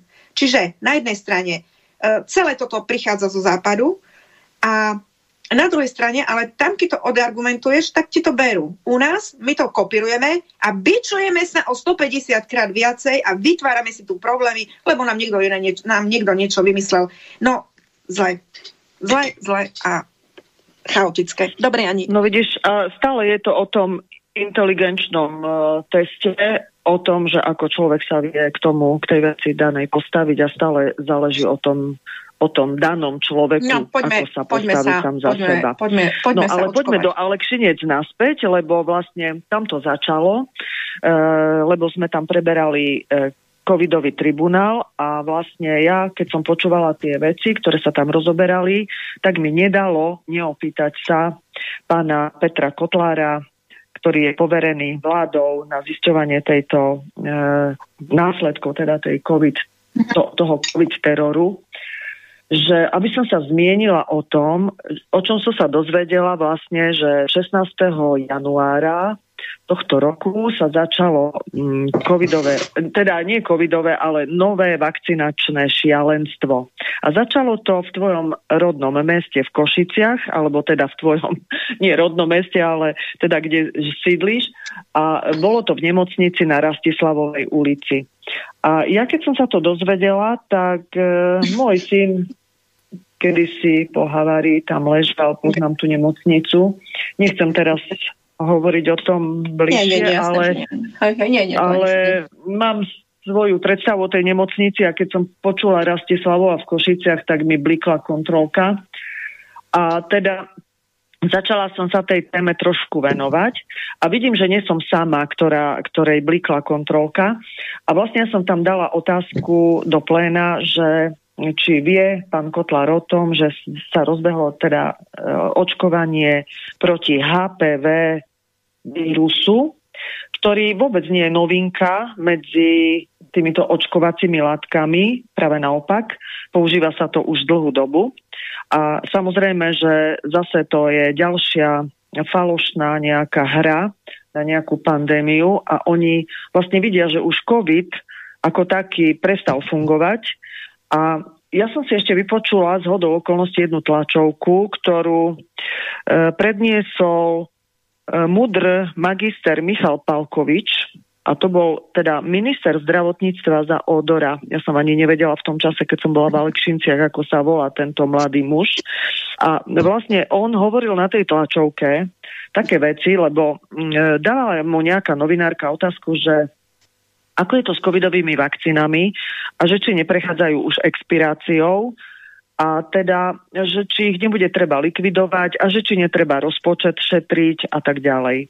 A on áno, áno, potvrdil, že áno, že už vlastne vakcíny prechádzajú tou expiráciou a že ich bude treba likvidovať a že šetrenie nastavili tak, že vlastne sa to vakcinovanie covidové preklopí do ďalších 4, ro- 4 rokov, pretože Európska komisia dostala mandát od našej vtedajšej vlády, aby zastupovala štáty a my sme boli jeden z nich a oni objednávali uh, pre všetky štáty, teda aj pre našu republiku vakcíny a určovali, ktoré vakcíny nám tu pôjdu a e, ako ich máme teda používať. No a tá Európska komisia tým, že zastupovala štáty, tak mm, ako vieme, už je, už je to verejne známe, že sa tu e, dodávali k tomu nejaké zmluvy, ktoré boli začiernené, ale my ako hlupáci sme to podpísali. A vlastne e, riadime sa týmito zmluvami a ten minister tvrdil, že my tie zmluvy nevieme vypovedať, len ich musíme dodržiavať, ale v rámci toho šetrenia, že sa vlastne to vakcinovanie teraz rozloží na ďalšie 4 roky, čiže vlastne COVID už akoby skončil v roku 2023 a teraz máme 24, 25, 26 a 27 a oni zase, tá Európska komisia nám povie, čo bude potrebné bodať, ja tomu hovorím bodať, hej, týmto látkam, tým transfekaliam, čo nám tu akože vnúcujú. A vlastne uh, oni uh, povedia, čo čo príde a čo, čo po, bude potrebné teda týmto ľuďom ponúkať, aké vakcíny, pretože oni už vedia dopredu, že aké vlastne tie e, tzv. pandémie sa budú šíriť. No a teraz je taká asi nejaká medzi, nejaké medziobdobie, pretože už bolo spomínané v Davose, že príde tu nejaká choroba X a pán Kotlar aj rozprával o tom, že pán Fico, keď tam bol, tak sa o tom bavili a teda prišiel s tou hláškou, že treba robiť opatrenia, keďže príde nejaká choroba X. No ale ja si myslím, že aby sme nezaháľali a vyplnili časový priestor, tak si zatiaľ budeme píchať nejakú vakcínu HPV. A vlastne tým, že je to už používaná vakcína, to neznamená, že hranie pokračuje ďalej. Hej? A teda ja keď som bola v tých Alekšinciach, bola tam jedna pani, ktorá ma oslovila, lebo ona počúvala pozorne, čo ja som sa tam pýtala, pretože sa mi trošku nepáčilo, že tí ľudia, ktorí tam boli, som myslela, že sú znali trochu, ale vidím, že ani v našej skupine nie sú všetci znali, nemajú tú architektúru súvislosti, e, ktorú asi mám ja a niektorí z mála ľudí, ktorí, ktorí takto rozmýšľajú ako ja. A teda sme pochopili, že tu vlastne začína hra, e, ktorá útočí na naše deti. Lebo tieto HPV vakcíny teraz začínajú vnúcovať našej mládeži a strašia ich s tým, že pozor, pozor, je tu nejaký HPV vírus, ktorý útočí na vaše akoby genitálie, budete mať nejaké bradavice alebo nejaké výrastky. No ja som si potom začala študovať nejaké veci okolo toho. Ja nie som lekár, nie som odborník od toho, ale čítať ešte viem zatiaľ. A vlastne som sa dočítala, že čo, tá HP, čo ten HPV vírus je. A vlastne je to, tento vírus je niečo, ktoré uh, vlastne už tu dávno bolo a títo lekári, ktorí, ktorí e, teraz očkujú tieto deti alebo chcú ich očkovať, budú vnúcovať rodičom nejaké myšlienky do hlavy, že to je potrebné pre ich deti. Lenže, a ešte chcem podotknúť, že tá pani, budem ju volať Slávka, ona upozornila na jednu lekárku, ktorá je pediatrička pani doktorka Elena Prokopová, ktorá odporúča oč- očkovanie detí už od 6 mesiacov, e, dokonca očkovanie tehotných žien neoverenou vakcínou, ktoré prinieslo množstvo obetí na životoch a ľudí s trvalými následkami. Hej, a ona to už vlastne, to hovorím teraz o covide, a teraz veľmi tlačí na pilu a hovorí o tom, že my vám povieme rodičia, čo vaše deti potrebujú, nie to, čo vy si myslíte, že je pre nich vhodné. A to je veľmi nebezpečná reč, pretože táto pani doktorka, ona je e, pediatrička, ale okrem iného bola účastná na všetkých covidových vystúpeniach v televízii po boku Mikasa, Jarčušku a Krčmeryho. A táto lekárka je sa veľmi zas, ako zasadzuje za to, aby sa tieto HPV vakcíny tu začali bodať. Ja by som možno mohla prečítať aj ten list, e, ktorý sa vlastne odosielal pánovi poslancovi Petrovi Kotlárovi. Tá pani Slavka ho krásne napísala, ja by som ho tak, keď nie celý, tak aspoň zhruba prečítala. E, vážený pán poslanec, obraciam sa na vás ako na kompetentného zástupcu občanov Slovenskej republiky pre vyšetrovanie manažmentu COVID pandémie, kedy bolo proti nám občanom postupované proti zákone. Mnohí z tých, ktorí sa na týchto represiách na slovenskom národe podielali, sa teraz stiahli do úzadia a myslia si, že ich skutky budú zabudnuté. Sú však aj takí, ktorí pokojne pokračujú v tejto línii ďalej, naďalej podporovaní farmafirmami a najsmutnejšie na tom je, že ide o veľký počet lekárov, ktorí sa spreneverili svojmu povolaniu. Všetci sme si prežili obdobie teroru, kedy boli ľudia nutení do očkovania a testovania. Išlo o tzv. Matovičov pokus na slovenskom národe. Doteraz je táto genocída nepotrestaná. Čo je však zarážajúce, naďalej sa pokračuje vo vakcinácii pod rúškom falošného presviečania, že ide o zdravie a prevenciu našich detí a mládeže vo veku od 9 až 15 rokov proti HPV vírusu. Hlavnou propagátorkou tohto očkovania je múdr Elena Prokopová, hlavná odborníčka Ministerstva zdravotníctva Slovenskej republiky pre detskú pediatriu. A keďže sa jedná o deti, budúcnosť Slovenska, tak to mi už nedá a musím sa ozvať je nepochopiteľné, že táto lekárka, ktorá bola po celý čas členkou pandemickej komisie a denne sme ju vydali v televízii stať medzi Mikasom, Jarčuškom a Krčmerim, schváľovala všetky tie nezmyselné a represívne nariadenia počas tzv. pandémie a teraz naďalej pokračuje a propaguje očkovanie detí HPV vakcínou.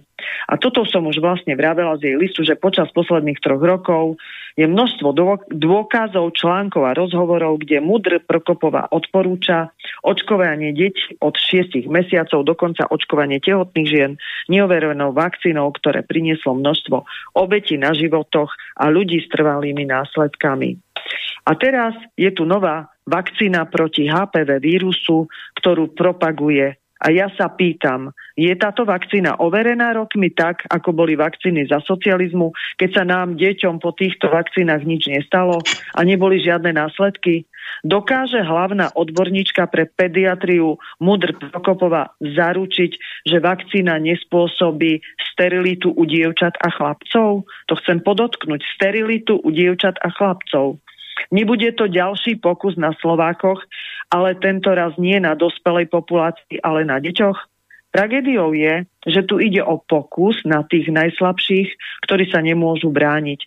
Bola verejnosť a rodičia oboznámení s účinkami vakcín proti HPV vírusu? Kto sú výrobcovia? Aké zahraničné firmy? Budú zase rodičia deti podpisovať nejaké papiere, kde výrobca nezodpoveda za možné následky vakcíny. Ani lekár, ani nikto z kompetentných, teda ani pediatrička Prokopova, tak ako to bolo pri predchádzajúcom očkovaní. No a zodpovední budú za účinok neznámej vakcíny zase len rodičia a deti. A teraz tu ona prikladá ešte aj dostupné zdroje, ktoré sa dajú ľahko do, dohľadať na internete a hovorí o tom, že nie je síce odborníčka na liekovú politiku, ale keďže v posledných troch rokoch nám tu vládli doslova nebezpeční diletanti, upozorňuje na pokračovanie tohto trendu a čo je najhoršie, ide to na úkor našich detí. Je zaražajúce, že osoby, ktoré manažovali pandémiu covidu a obmedzovali základné ľudské práva, sú naďalej v riadiacich funkciách ministerstva zdravotníctva. Je podľa mňa až nemorálne, aby takáto osoba sedela medzi takými odborníkmi a kapacitami, ako sú napríklad pán profesor Jan Koller alebo profesor Rudinsky. Nechápem, ako si môže vedenie ministerstva zdravotníctva Slovenskej republiky ponechať ľudí, ktorí sa spreneverili hypo, Hipokratovej prísahe alebo je vedenie ministerstva s týmto očkovaním a s tým, čo sa tu dialo za predchádzajúcej vlády stotožnené? Vážený pán poslanec, viem, že okrem komisie na vyšetrenie pandémie máte na starosti aj VHO a nimi presadzovanú pandemickú zmluvu. Vďaka vám sa podarilo tento proces zastaviť, ale ešte nemáme vyhraté. Vieme, aké rafinované a zákerné metódy používa táto organizácia na presadzovanie svojich globalistických cieľov. V minulosti som pracovala na ministerstve zdravotníctva Slovenskej republiky a bola som pravidelne vysielaná ako zástupkynia ministerstva na zasadnutia VHO v Kodani a v Ženeve. V tom čase bol zástupca na Slovensku tzv. liaison officer, styčná osoba vyberaný a menovaný na ministerstve a v spolupráci s VHO. Tento zástupca bol povinný o všetkých zmenách, nariadeniach a zákonách, ktoré VHO pripravovalo informovať riaditeľa zahraničného odboru Ministerstva zdravotníctva Slovenskej republiky. Návrh prešiel pripomienkovým konaním ministerstva a bol postupený na kolegiu ministerstva na schválenie. Nemohlo sa stať, že by boli príjmané nejaké nariadenia tajne, o ktorých by sa Slovenská republika dozvedela až následne. Vážený pán poslanec, nepísala by som, keby nešlo o naše deti a vidím, že mnohé mladé mamičky sú zmetené, pretože je im podsúvané, že ide o zdravie a prevenciu ich detí. Chcem len, aby sa neopakovala tragédia tisícov úmrtí z predchádzajúcich rokov aby si to neodniesli teraz deti, pretože národ, ktorý stratí svoje deti a mládež, ten nemá budúcnosť a my, čo poznáme históriu a politiku, vieme, že, to, že o to tu práve ide. Takže toto je list, ja som si myslím, že prečítala ho celý, lebo E, od slova do slova teda, lebo si myslím, že hovorí za všetko a chcem vyzvať vládu Slovenskej republiky, keď to počúva niekto z nich, a ja som osobne aj tento link poslala pánovi Kotlárovi, aby si to prečítal keď sa mu náhodou nedostal list, ktorý pani Slavka písala a odoslala mu. Hm. Pretože e, tá vláda, ktorá tu teraz vystupuje, otázka znie, prečo sú na miestach ľudia, ktorí pripravujú podklady ministrom. Ja chcem vypichnúť mena pani Zuzana Krištúvková, Henrieta Hudečková, Mária Števkovičová, Mária Advičová. A docentka Káľavská viedla tento tím, bola poverená, neviem, či ešte minist, e, premiérom možno Pellegrinim v tom čase, neviem, ale e, Pán Kaľavský bol takisto prepojený na, na tieto veci. Čiže sú to proste štruktúry, ktoré riadia z úzadia tieto veci a vláda len preberá od nich agendu. Je to prepojené na Českú republiku, pretože ja som e, v novembri, koncom novembra e, robila článok, doslova sa to volá Pripravujú podklady ministrom. Dala som tam aj fotografie tých ľudí, aby bolo jasné, kto sú títo ľudia. Pani Henrieta Hudečková je tam vo videu, kde sa ona chváli tým, ako ona radí ministrom, ako ona dáva materiály, ako ona im to tam podsúva. Podľa nej sa to celé akože e, koordinovalo v čase e, pandémie covidu. To znamená, že treba sa pozrieť na to, že prečo títo ľudia sú stále v týchto funkciách, prečo sa im ešte stále nič nestalo, prečo oni vlastne e, nepreberajú zodpovednosť za svoje činy. A bohužiaľ Krčmery on sa vyhol tej zodpovednosti e, tým, že umrel, ale ostatní sú tu a treba sa pozrieť na to, že aké sú prepojenia, aké sú väzby. Máme tam potom ešte v Európskej únii zástupcu v, vo VHO pána Šuvadu, ktorý rovnako je prepojený na tieto, eh, na tieto špičky tej, tejto pandemickej komisie a takisto presadzuje veci, ktoré nie sú v súlade e, s, som povedala, potrebami nášho obyvateľstva. Práve naopak robí všetko pre, preto, aby napomáhal globalistom v ich e, vlastne globálnym elitám, skrz tieto pandemické procesy, aby mohli riadiť a zavádzať tú totálnu kontrolu, do ktorej sa my vlastne uberáme milovými krokmi. A teraz sa pripravuje zmluva VHO, ktorá sa má, e, už termín sa skracuje, pretože tam bolo určených ja neviem koľko, 48 e, mesiacov, potom to zmenili na 24 mesiacov, stále skracujú a skracujú tú dobu. A viem, že teraz je nejako do mája potrebné sa nejako zmobilizovať a dať do poriadku všetky tieto veci, čo sa týka covidových záležitostí a byť v strehu, čo sa tu medzi tým deje na tomto našom Slovensku, pretože stále tá hra pokračuje, globalisti nekončia, oni stále a stále tlačia na pilu a stále tu ide o to, aby sa tá populácia znižovala. A už vlastne aj bolo jedno video, ktoré nahral zase neslavne slavný uh, Bill Gates, uh, kde povedal, že COVID uh, očkovanie neprebehlo, boh vie ako valne, pretože nebolo dostatok e, mŕtvych ľudí. Čiže e, áno, áno, také video bolo nahraté. A ja ešte k tomu chcem ešte povedať to, že ty si hovorila tam o lekároch, že ako majú oni ošetrovať pacientov, že môžu sa oni dať do skafandra a takto a môžu sa k tomu pacientovi, oni vedia tie opatrenia urobiť a nie nás dusiť, ale oni sa majú nejakým spôsobom k tomu postaviť. Ano. Ale ja poznám teraz z mojej blízkej teda rodiny a známych teraz pomierali nejakí ľudia, ty aj, aj Adri o tom vieš, som ti o tom rozprávala, mm. ale nehovorila som ti možno to, že keď príde lekár do rodiny a je tam mŕtvý, mŕtvý ten pacient, pretože teraz umierajú v pohodli nášho domova, že? Tak e, príde lekár a od dverí, od zárubne... Prosím? Že Zuzá, Zuzá tak vravela, tak kázala, nie? Že by sa toto nebali. Hej, hej, hej. Ale vlastne, tu chcem povedať, že no, lekár prepáč, teraz, keď príde... Som, nechcela som ťa prerušiť, čiže príde k tým zárubňam, lebo je to príde, zaujímavé. Príde lekár k zárubni a nevskročí ani do tej miestnosti, zo 6 metrov skonštatuje, to bol infarkt. Nie je to jeden prípad, je to niekoľko prípadov, čo poznám z môjho blízkeho okolia, že ten lekár sa ani nepriblíži ku pacientovi.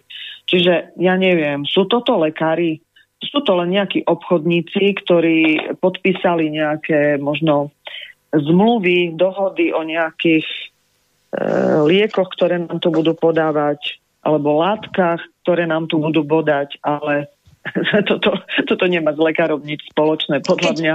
Lebo... Môžem, Janka?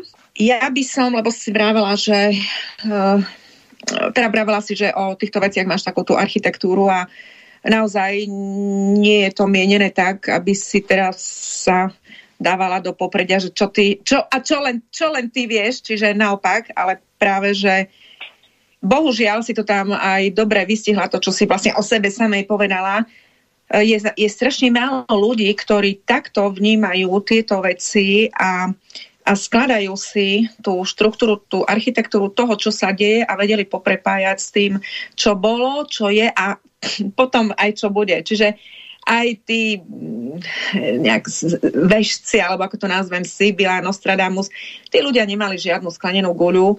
Boli to ľudia, ktorí vychádzali z istých faktov, ktoré už si vedeli prelinkovať, pospájať a pokiaľ sú aj takéto vízie z minulosti, čo sa deje dnes, tak skutočne to má základ v nejakej, v nejakej takejto takýchto poznatkov, ja si myslím, že aj dnes človek e, dokáže povedať, čo keď to takto ďalej pôjde, asi ako to bude vyzerať, veď v podstate takýmto vizionárom je aj profesor Stanek.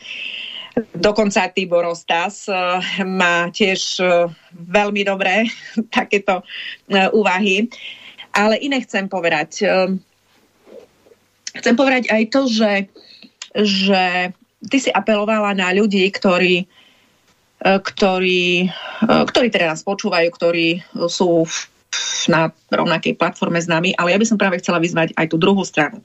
Ja som advokát, ja pracujem celý život, e, samozrejme klient ma osloví, ale ja v mnohých veciach musím vedieť, aj komunikujem s druhou stranou, pretože najhoršie, čo môže byť, ak vám v spore ostane druhá strana zúfala, poškodená, nešťastná, absolútne. Proste vy nemôžete nikdy ani druhú stranu zničiť, pretože jednoducho to nejde. Vždycky tá pravda niekde v strede bola a treba veci korektne zariadiť. Samozrejme, keď tá druhá strana sa postaví na na, do situácie, kde, kde končí hranica už buď zdravého rozumu, alebo práva, alebo nejakých legitimných požiadaviek, tak to je druhá vec. Ale, ale tá snaha je. Čo chcem tým povedať?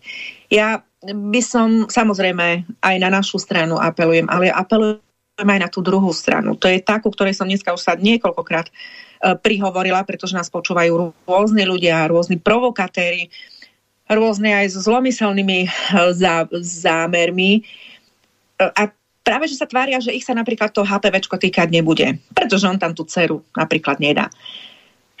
No nedajú, lebo si dneska od nás vypočul, že čo to hrozí, takže začne rozmýšľať. Ale ja by som nebola takto kľudná už vôbec, pretože my máme už na školách uh, systém, ktorý uh, vie a bude sa to zdokonalovať, bude vedieť to dieťa aj bez vášho súhlasu mu podať nejakú látku. A to už je teraz jedno, či sa budeme baviť o nejakom o nejakej eh, doplnkovej výžive alebo nejakých vakcináciách. Jednoducho zdravotnú starostlivosť za deti bude preberať štát, zodpovednosť e, preberať štát, nie rodičia.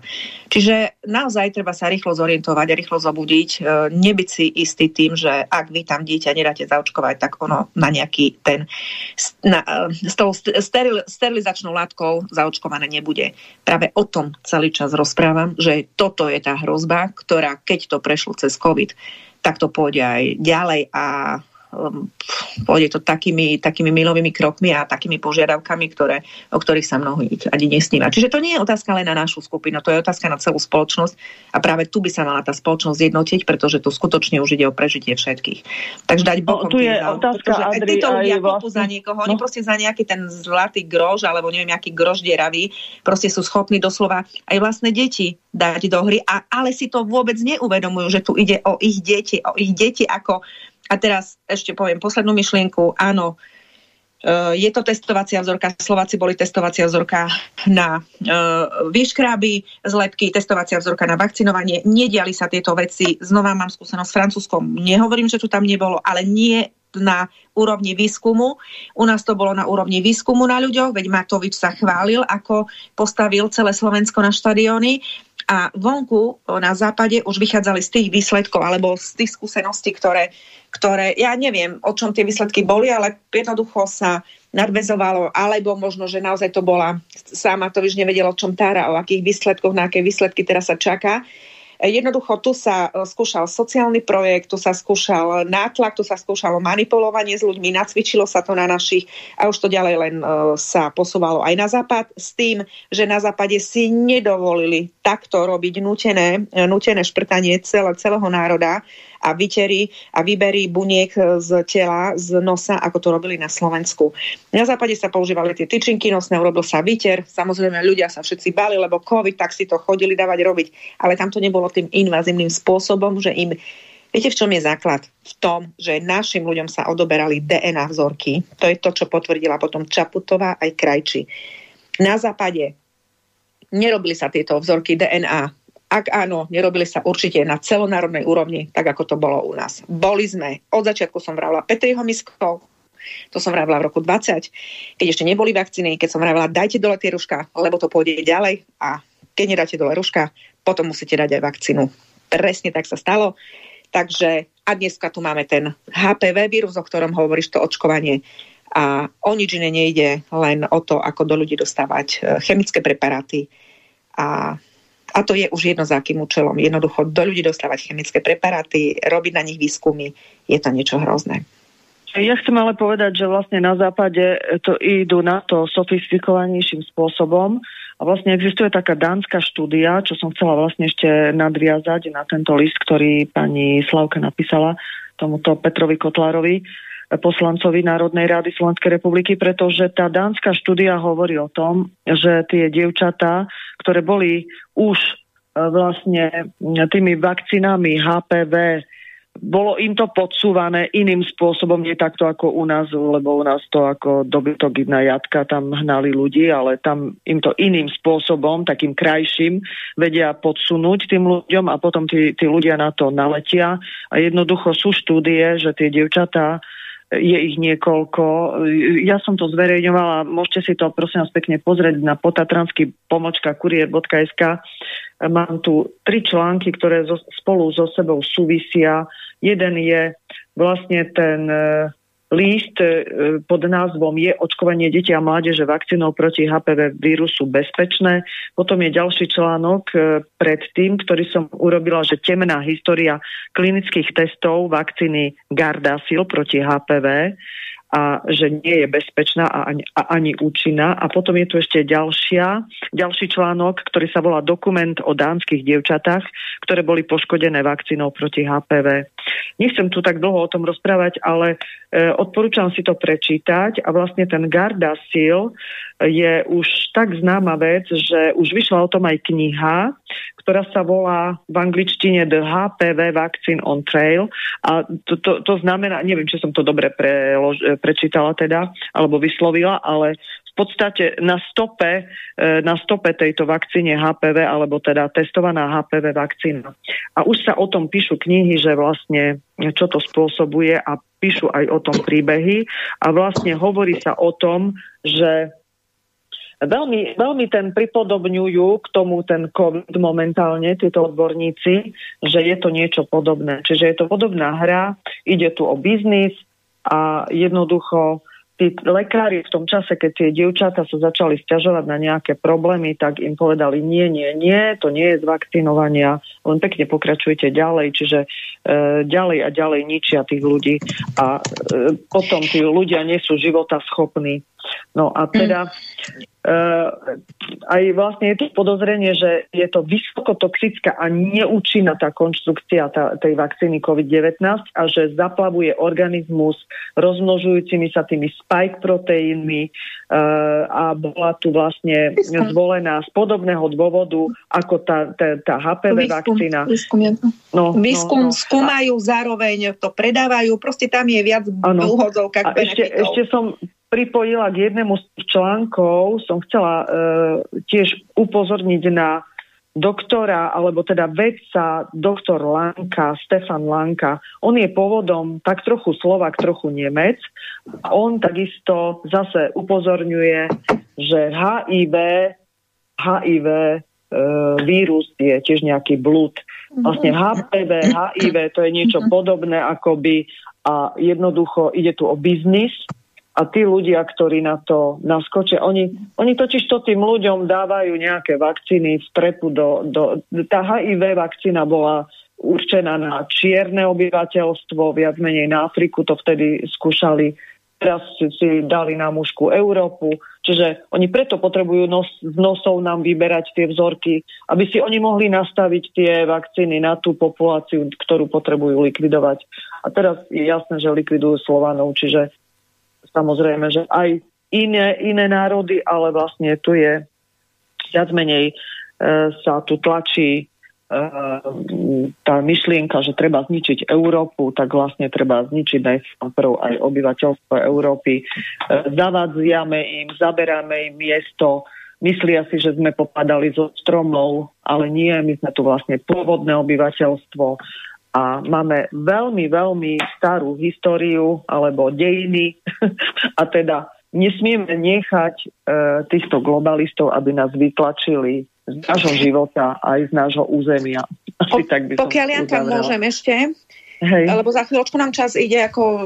My môžeme aj na budúce no pokračovať, keď budeš mať aj viacej informácií, aby som prečítala teraz e-maily, ktoré došli. Je tu aj e-mail od pána uh, doktora Juraja, ktorý, pán Juraj, to je náš stály poslucháč a písateľ, je ten e-mail dlhší, teda tá správa dlhšia, nebudem, ho, nebudem ju teraz čítať, lebo nám nevíde čas, ale ja sa ku nej vrátim na začiatku budúcej relácii, takže preberieme si to potom trošku tak viacej, takže ďakujem pekne, pán Juraj. Ďakujem pekne aj poslucháčovi, ktorý mi na mobil posielal SMS-ky, SMS-ku, že um, je to by sme vyslovovali, alebo ja možno Janka Alekšice a to je Alekšince a ty si potom povedala Alekšince, takže vďaka za, za gramatickú uh-huh. kontrolu. No ale teraz poďme k veci, k tomu vírusu HPV. Poslala tu Alica, ďakujem pekne, uh, že um, poslala som vám tragický príbeh ženy, ktorá sa E, dala zaočkovať HPV a ochrnula. Príbeh zdokumentoval e, Bilo Rozboril v Modre z neba. Pozdravujem vás a Aha. ďakujem. No vidíš to? E, čo chcem povedať? Áno, ale možno, že si tí ľudia, a práve aj tá televízia neuvedomuje, na jednej strane tieto príbehy bude dokumentovať a na druhej strane je súčasťou toho systému, ktorý to vytvára. No, priživujú, priživujú sa vlastne na tých tragédiách tých ľudí. Hej, na... Ne, teraz ani nechcem riešiť, či priživujú, či nie, ale jednoducho vytvárajú ale, systém. Hej. Tieto komerčné televízie no. vytvárajú, však vytvorili, oni vytvorili tento covidový obraz celý. A potom, sa, a potom budú prednášať tragické príbehy. Veď to mi úplne až, to mi, to mi totálne zvrátené príde. Prepač, Janka, čas nás tlačí, ešte prečítam jeden e-mailík a potom dám ti znova slovo a potom ťa stopnem, Nie, lebo no, fakt už nejakých 5 minút. vysielania za chvíľočku. Či no, no, trošku sme to nechali, ja som no. to trošku dala predlžiť do štúdia, mm. takže vyhoveli. Takže máme... Uh, Dobrý deň, srdečná vďaka za dnešnú vynikajúcu reláciu. Podporujem voľbu prezidenta pána Harabina. Je to správna voľba. Covidoví zločinci musia byť potrestaní. Po pandémii sme pred ďalšou pandémiou. Ako hovorí nemecký doktor Voudark. Vážení Slováci, zachovajte si zdravý rozum a kritické myslenie a hlavne zvážte očkovanie vašich detí. Nejde nikomu o zdravie vašich detí, ale len o farma biznis. Pekný deň a pokojný. Uh, Brigita, ďakujem pekne a Brigitka, už ju evidujem, je to teda naša posluchačka a žije vo Švajčiarsku, takže pozdravujeme z najkrajšieho kúta sveta do tiež krásneho kuta sveta. Takže, takže asi takto. No a ten, ten mail, lebo on sa už netýka tejto, tohto vírusu, takže by som to už tematicky nechala potom pán Juraj na budúci týždeň. Jani, tak stopni si prosím ťa, lebo Janke, keď dáte slovo, to je ešte horšie ako so mnou. Aj keď sa nezdá mnohým, áno, musím trošku ťa aj tak poohovárať že je to, no, máme 15.03, krásny čas, ja máš 5 no, minút ja by som ešte možno ešte e, ja by som ešte upriavila možno pozornosť na tú BHO zmluvu, pretože sa jedná naozaj o experiment s obyvateľmi a teda, tak ako stále ty hovoríš, všetko so všetkým súvisí, všetky tieto záležitosti právnické, všetky veci, ktoré sa tu dejú okolo nás. Ja som e, ešte zverejňovala článok, e, že prečo odsudili Magáta na 6 rokov. E, ten sudca sa tam vyjadril, že predsa sa tam nebude zisťovať pravda. Hej. Teraz pán Harab bol znovu na súde, e, som začiatkom týždňa dávala, že nejaká pani, ktorá kvôli rúšku zase neuzavreli ten súd. Hej. Teraz, to je toto, čo som vravela tu... dneska, asi si nepočúvala tú časť.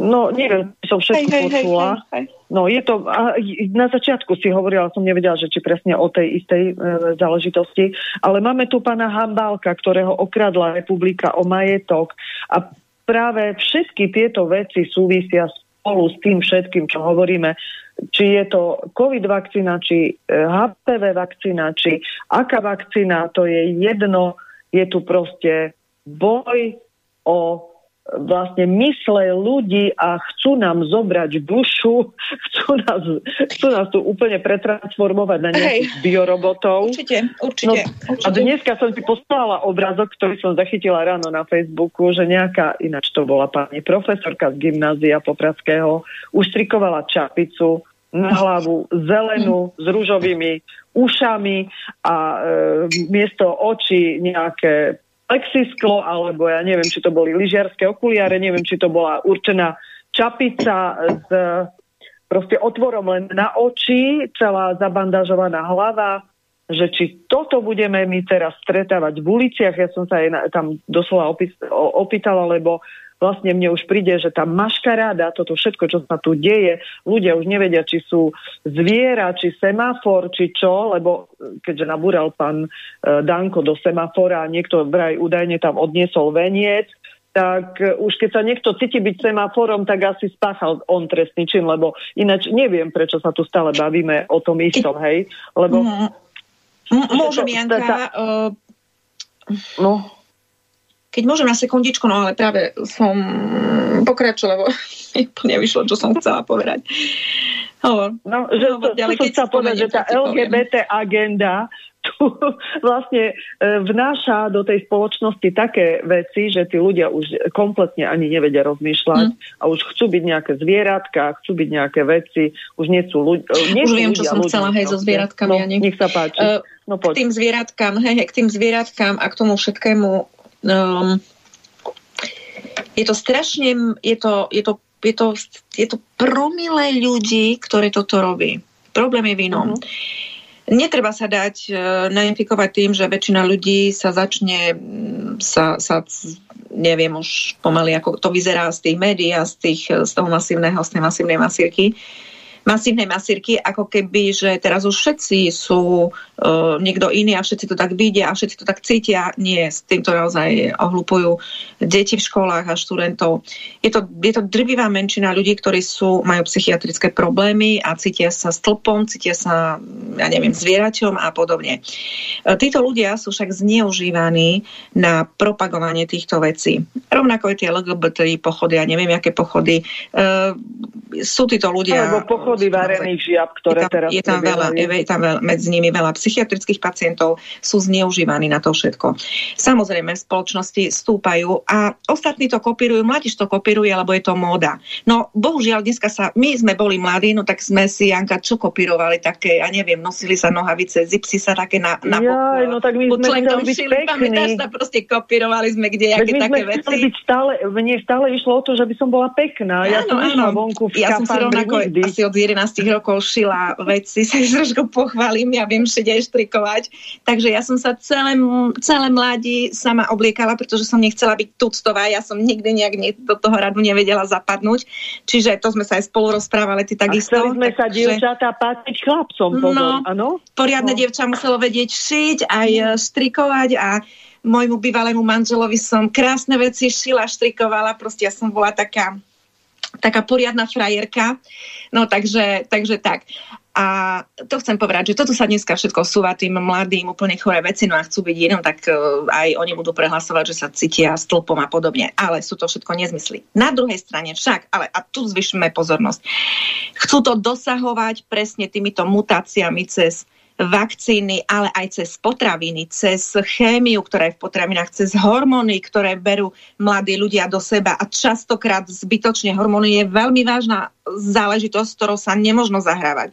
Hormóny je možné nasadiť naozaj, keď sú veľmi vážne prípady, ale nie od 13 rokov, napríklad ja nesúhlasím vôbec s tým, že niekto od 12-13 rokov berie antikoncepciu. Tá spoločnosť je úplne, úplne nastavená opačne, pretože tá spoločnosť by mala byť nastavená tak, že z tých rodín tá výchova sexuálna by mala smerovať tým, tým, tým krokom a tým smerom, kde bude vedieť 13-ročné dieťa, že nemá vôbec čo uvažovať ani uh, o, pretože tie vzťahy úplne inak majú začať a príde ten vek, aj kedy to samozrejme, že príde, ale ale aby sa to riešilo od 11, 12, 13 rokov už nejakou hormonálnou antikoncepciou, kde pobabruje totálne organizmus toho dievčaťa, Poďalšie znečistujeme tým prírodu. Vody sú plné hormónov, potom to samozrejme prechádza do ľudí, mení sa, mení sa už to na tej úrovni, úrovni samotných, uh, samotných organizmov. Dievčatá mužnejú, chlapci zženšiejú, to všetko so všetkým súvisí. Stále ale ešte máme čas to zvrátiť. Je to stále taký,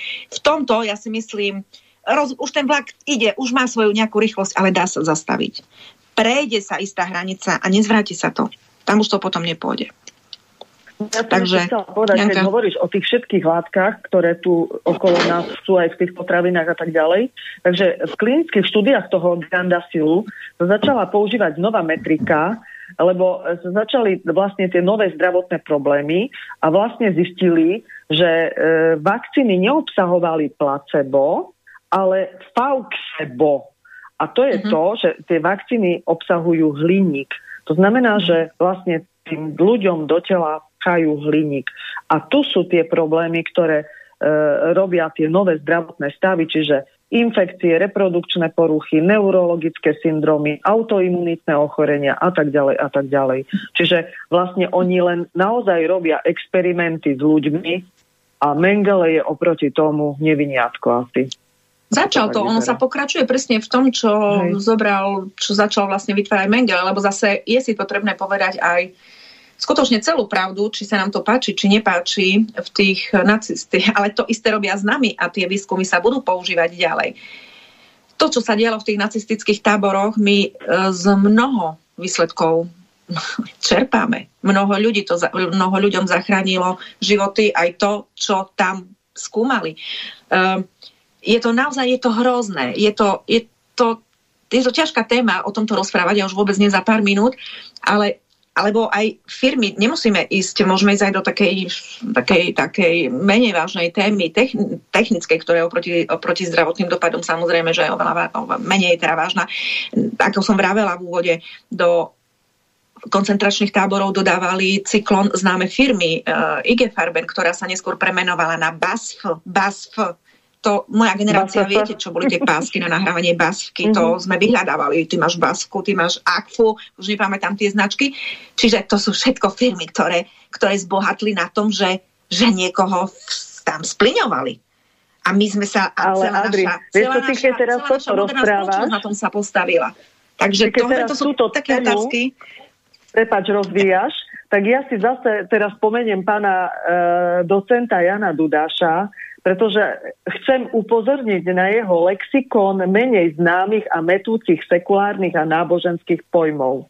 Je to netradičný, objektivizujúci náhľad do svetových dejín a celkového diania. A my sme sa minule, Adri, rozprávali o holokauste, ale nechcem to tu teraz rozoberať, lebo už fakt nie je čas, ale chcem upriamiť pozornosť, ľudia, prečítajte si túto knihu, odporúčam, pretože ja som začala čítať túto tému a keď začnete to čítať, zistíte, že čo sa tu deje a že čo je holokaust, ako to prebiehalo v tých koncentračných táboroch, či naozaj to bolo tak, ako to vieme my z nejakej e, ne, ne, nedávnej histórie. Tak Všetko ako to bolo nám inak. podávané, lebo predsa každý, každý zdroj no, no, no. podáva veci, ale tých pohľadov na, ale, na každú situáciu keď, je Keď, keď sa začítate do toho textu, tak zistíte, že je to veľmi, ale veľmi podobné tomu, čo sa práve teraz mm. deje.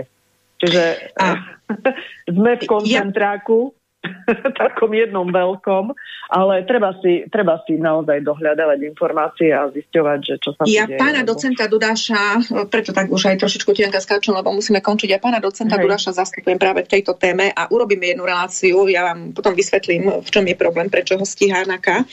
A bohužiaľ máme novú vládu a jeho vyšetrovanie pokračuje ďalej stíhanie rakov. A, no tak ako, uh, ako toho to teraz odsudili za tú židokraciu. Ešte, ešte to som chcela. Ak máte niekto, lebo pán Magat sa volá, čo bol odsudený. Magat, Magat. Uh-huh. Uh, ak by ste náhodou mali niekto, sa vedeli dostať k rozsudku, alebo aj k tej knihe, ktorú vydali, ja neviem, či mi ju ža- náhodou niekto neposlal. Ja by som si ju veľmi rada ako právnik prečítala, pretože mňa skutočne zaujíma, uh, na základe čoho je postavený skutkový stav a právny stav, čiže ja by som sa rada oboznámiť s touto knihou v spojení s tým rozsudkom rozsudkom a mohli by sme si urobiť potom aj k tomu jednu no, reláciu. Adria, Takže neviem, či to nie je materiály, čin. prosím? Takže neviem, či to nie je trestný čin zisťovať nie, o tom no, pravdu. Čo má byť trestný čin, keď sa chcem ako právnik, ako advokát na veci pozrieť, tak ako... Jasné, že to nie je trestný čin. No tak uh, výrok toho sudcu takto znel, hej, že nebudú No, znova teda. opakujem, ja by som veľmi rada si pozrieť uh, rozsudok, a spojiť to vlastne s tým, čo mu dávajú za vínu, čiže prečítať si tú knihu práve preto, čo mu tam oni kladú. Mm-hmm. Čiže chcem sa na to určite pozrieť ako právnik. Neviem, ja sa na to ani neviem inak ako, ako právnik pozerať na veci, pretože vrajím už čokoľvek e, človek rieši, tak je to profesionálna deformácia. A môžeme si potom o tej veci naozaj z hľadiska práva to rozobrať, pozrieť a uvidíme, že, že ako to vlastne celé vyzerá, lebo fakt nepoznám vôbec ja neviem, tak len z počutia viem, že o čom, o čom písal. Takže bolo by dobre možno urobiť aj právny rozbor aj tej knihy, aj, tej, aj toho rozsudku. Hm? No, Takže, hovorím, keď to niekto máte, vôbec nemám obavy, že by, no, keď niekoho napadne, že, že už proste treba prestať konečne s tými vecami, pretože mm. doplatia na to naozaj presne tí, ktorí, ktorí, sami, ktorí sami štvú a ktorí sami toto prenasledujú len dotkne sa to rovnako tak všetkých ako tak ich ako všetkých ostatných. Proste žijeme v jednom priestore. Sme naozaj na jednej lodi, ako sa vraví. Takže keď sa loď bude potápať, tak so všetkými. Takže sa držme, držme na tej palube a si ju udržujeme, udržiavajme takú normálnu. A budeme ďalej ešte rozprávať. Sa mi páčil ten výraz, ja som si ho napísala, pán Jano volal, trestné oznamenanie. Takže, ak budete dávať trestné oznamenania, e, pošlite ich na covidový tribunál zavinač.gmail alebo aj iné podklady, ak budete sa chcieť zapojiť do tohto projektu a budeme o týchto veciach pokračovať ďalej. E, Janka, my dve musíme tu v tomto momente zložiť. E, určite sa budeme hneď o sekundu počuť na ďalšej linke. Počkej, Adri, jednu vec som ešte chcela povedať. Nech sa páči. len, že bol natočený film v Hollywoode, volá sa Potomci lidí. A ten film bol natočený v roku 2006 a hovorí o tom, pointa toho filmu je, že v roku 2027 ľudia budú neplodní. Čiže aj to no. odporúčam. No tak a to, to ja odkazujem aj tým všetkým, ktorí na tom pracujú. Týka sa vás to, kolegovia a priatelia a všetci. Aj, aj nepriatelia. Jednoducho je to tak. Prajem všetkým krásny víkend. Ďakujem, že ste nás počúvali. Budem veľmi rada, ak ste aj s radosťou nás počúvali, že dalo vám to niečo Budeme sa počuť na budúci týždeň. Dneska vidíte ten eh, článok, môžete si ho pozrieť, sú tam teda tie ďalšie videjka a ten názor Harabina skutočne odporúčam. Takže krásny víkend. Ahojte. Ahojte. Táto relácia vznikla za podpory dobrovoľných príspevkov našich poslucháčov. I ty sa k ním môžeš pridať. Viac informácií nájdeš na www.slobodnyvysielac.sk Ďakujeme.